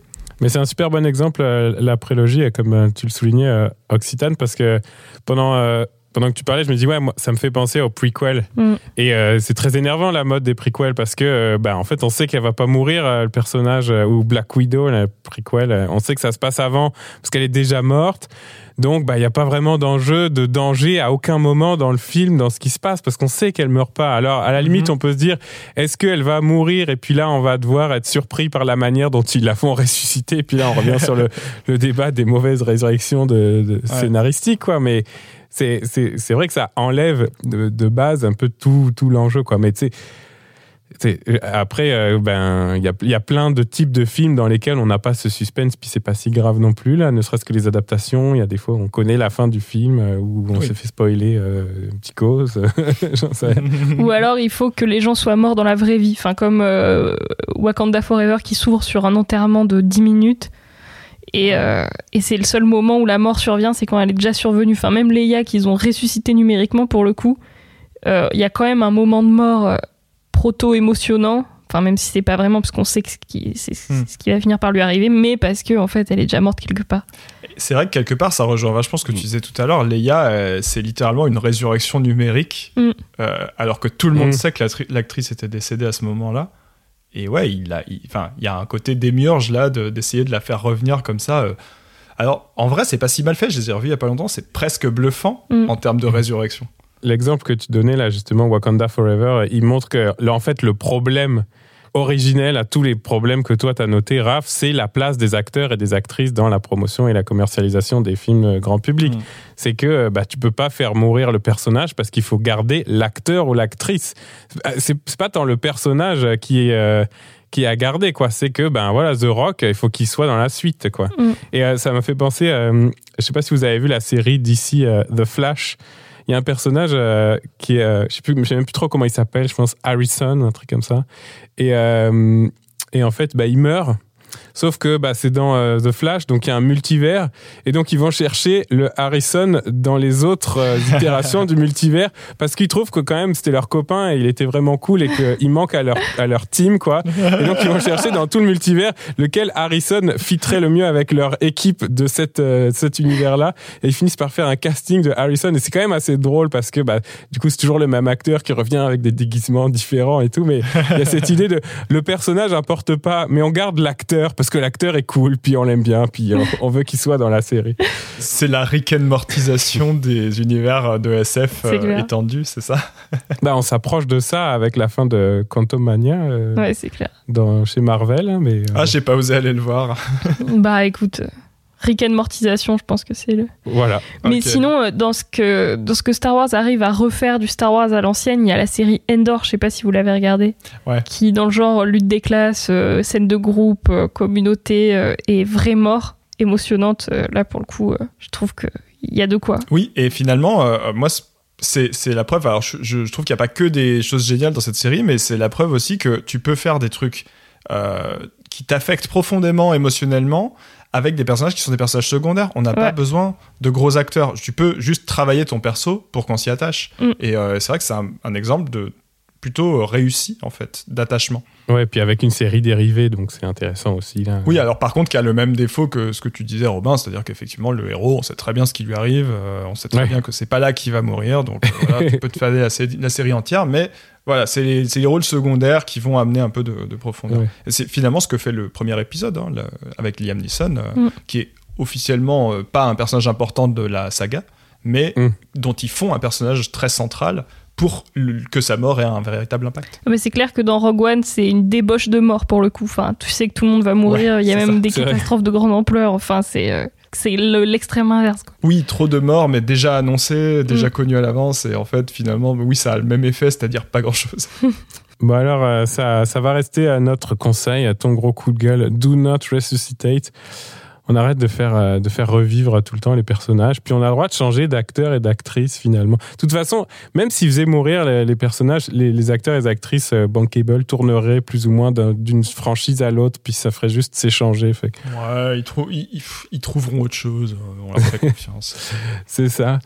On pourrait y aller avec quelques, quelques conseils. Est-ce que ça vous a donné envie Est-ce que vous avez pensé à des choses dont on n'aurait pas parlé ou pas assez parlé dans l'ép- l'épisode Occitane, tu as des conseils euh, Résurrection Peut-être pour euh, continuer dans cette idée là des acteurs actrices ressuscités numériquement, il y a un super film d'Harry Folman qui s'appelle Le Congrès Hmm. euh, de 2013 dans lequel c'est Robin Wright qui joue son propre rôle et qui est genre capté numériquement dans une espèce de géode et qui ensuite est envoyé dans le, le nouveau complexe du divertissement américain qui s'appelle Miramount, donc un mélange entre Paramount et Miramax, et, euh, et qui est un film moitié en prise de vue réelle, moitié animation, enfin trop trop bien. Ça, ça a l'air bien chouette, ouais. Raph, t'avais un, t'as un conseil euh Euh, conseil euh, jeux vidéo, on t'en as pas mal parlé dans ta chronique. Oui, bah oui. Euh, Cyberpunk 2077, Ah ouais considéré comme très pété à sa sortie Ouais, pour hein. plein de raisons techniques et tout, mais moi j'y ai joué un an et demi après, et du coup maintenant c'est bon, il est bien patché, du coup il C'est- bien. C'est bon, il a été ressuscité. Euh, il y a une mission en particulier qui est très drôle, dans, les- dans laquelle tu dois euh, accompagner un mec qui veut se faire filmer en train d'être crucifié Ouh. pour. euh, et donc, en gros, tous tes choix de quête, c'est de savoir si tu vas le dissuader, si tu vas le laisser faire et, et faire le film, ou si tu vas toi-même planter les clous. Et euh, je dois dire qu'il y a une application émotionnelle assez cool. Euh, pas forcément facile, mais, euh, mais j'aime beaucoup. Ok, on était dans, effectivement dans la figure christique. Encore une. Mais il ressuscite ou pas après, on sait pas. Ouais, bon, c'est- il y a tout un truc autour de les, des religions. euh, imaginez une espèce de religion en même temps à une ère surnumérique et surtechnologique euh, qui est euh, évidemment inspiré des- de, toutes les dérives de l'évangélisme américain et, et de tous les trucs ridicules qu'il peut y avoir là-dedans aussi, quoi. Et euh, ça, ça tape plutôt juste, je trouve. Mm. Toi, Robin, euh, des conseils de plus? Ouais, bah, je vais peut-être euh, euh, à le tirer un peu plus loin, l'interprétation, mais c'est pas grave. Bon, évidemment, il y a beaucoup de résurrection, de transmutation en tout genre euh, chez Cronenberg. Mais j'ai vu, euh, il y a pas longtemps, un film de, de Cronenberg, fils, Brandon Cronenberg, euh, qui s'appelle Antiviral. C'était son premier film en 2012. Et il y a un truc un peu... euh, bah, il y a un truc un peu sur la résurrection numérique, justement, de, de, de stars. Mais euh, c'est aussi un film qui parle des, des, des virus, des maladies et de qu'est-ce qu'on peut faire euh, avec les, les maladies des stars. C'est extrêmement étonnant. Il y a une histoire de personnes qui s'injectent les maladies des stars qui sont rendues, Oh. euh, qui sont rendues inoffensives. Non, pas inoffensives, mais genre qu'on peut plus transmettre. Donc tu, tu subis la maladie d'une star que tu, que tu admires mais tu peux pas la transmettre. Donc, et, et voilà. Et puis finalement, les, les stars bah, sont comme tout le monde, meurent. Et puis bah, qu'est-ce qu'on fait avec euh, le profil viral de ces stars Est-ce qu'on peut peut-être ressusciter les stars via les maladies qu'elles avaient eues, se les injecter? Bon, bref, c'est un film extrêmement troublant. Évidemment, on comprend que Cronenberg, fils, euh, il a été élevé dans un, un environnement un peu chelou dans sa tête, mais c'est vraiment troublant. C'est à, mi- à mi-chemin de la résurrection, mais il y a quand même une, une réflexion qui est assez proche de ce que tu nous as proposé tout à l'heure, Occitane, avec euh, le faire, faire revivre des femmes numériquement, puis c'est très imparfait, puis c'est un peu sexiste de le faire, etc. etc. En tout cas, antiviral euh, de Brandon Cronenberg.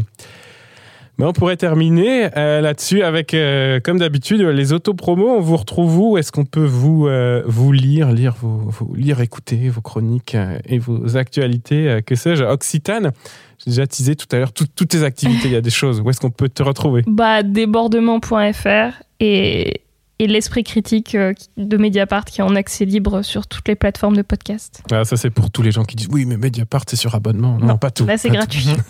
Et débordement aussi d'ailleurs. Et hein, Débordement, c'est gratuit. euh, libre d'accès. euh, Mm. très bonne revue de critique. Ouais, cinéma. très chouette. Très chouette.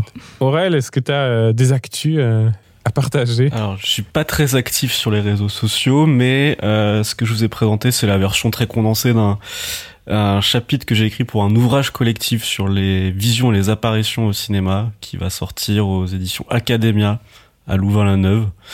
Euh, disons dans le courant de l'année, je sais pas exactement. Ouais, ça, c'est la publication. Ça prend Oui. toujours du temps, on le sait. on le sait. très, très bien. Raph? Euh, Raphaël Jodon sur Twitter. euh, suivez aussi les, les réseaux de notre podcast. Une invention sans avenir, c'est plus ou moins tout le temps le même nom sur Instagram, sur Twitter. Et surtout, parlez-en euh, à vos amis. Parce que euh, la meilleure manière de nous aider, c'est le bouche à oreille. Donc euh, voilà, on vous fait confiance. Oui, et cette fois-ci, parlez-en surtout à vos amis cathos, parce qu'il y, a des- Ah oui. il y a des messages pour eux et elles dans cet épisode, ce qui n'est ce qui est pas toujours le cas. Non mais attendez, là on vous a fait un épisode soft exprès, ce sera votre porte d'entrée pour commencer à nous écouter. Cette fois, on parle pas de trucs dégueux, on parle pas de cul, de ce que vous voulez, Non, vous hein. pouvez le faire écouter à votre famille, tout va bien. C'est Donc, vrai. euh, Faites-le pour une fois, faites-le. Un épisode très sûr. Ouais. Quant à moi, bah, vous pouvez me retrouver si vous en avez pas marre de m'entendre parler de cinéma. Je parle aussi de chansons à la radio euh, tous les mardis matins de 10h30 à midi à Montréal sur les ondes de CISM. Ça se trouve aussi en podcast et l'émission s'appelle C'est un tube. Et euh, j'ai bon espoir euh, parce qu'il y a, il y a pas mal de festivals euh, de chansons qui arrivent cet été. Il y a de très bons festivals au Québec, mais notamment il y a les Franco de Montréal et qui est beaucoup d'artistes français et françaises qui viennent euh, à Montréal. Franco pour francophonie, hein, pas pour euh, le général Franco. hein. C'est ça, c'est les, les. Franco, ouais, ouais, les Franco pour francophonie, effectivement. Il a pas ressuscité, lui. Non, mais j'espère qu'il y aura pas mal d'artistes françaises et français qui viendront parler de chansons avec moi euh, sur les ondes de Montréal, parce que ça devrait être assez cool. Merci euh, Aurel, Occitane euh, et Raph d'avoir été avec nous au micro. Merci. Merci. Merci beaucoup. Allez, à plus. À bientôt. Always look on the bright side of life. Jack Bonsoir Hubert. Tu n'es pas mort? OSS 283 est mort. Mais toi, tu n'es pas mort. Non, Jamais je n'aurais pu imaginer que tu étais encore vivant. D'ailleurs, je pensais que tu étais mort. je me suis fait passer pour mort. Oh mon dieu. She's alive! Alive! Il a ressuscité Il a ressuscité just purse your lips and whistle. That's the I'll be back. aim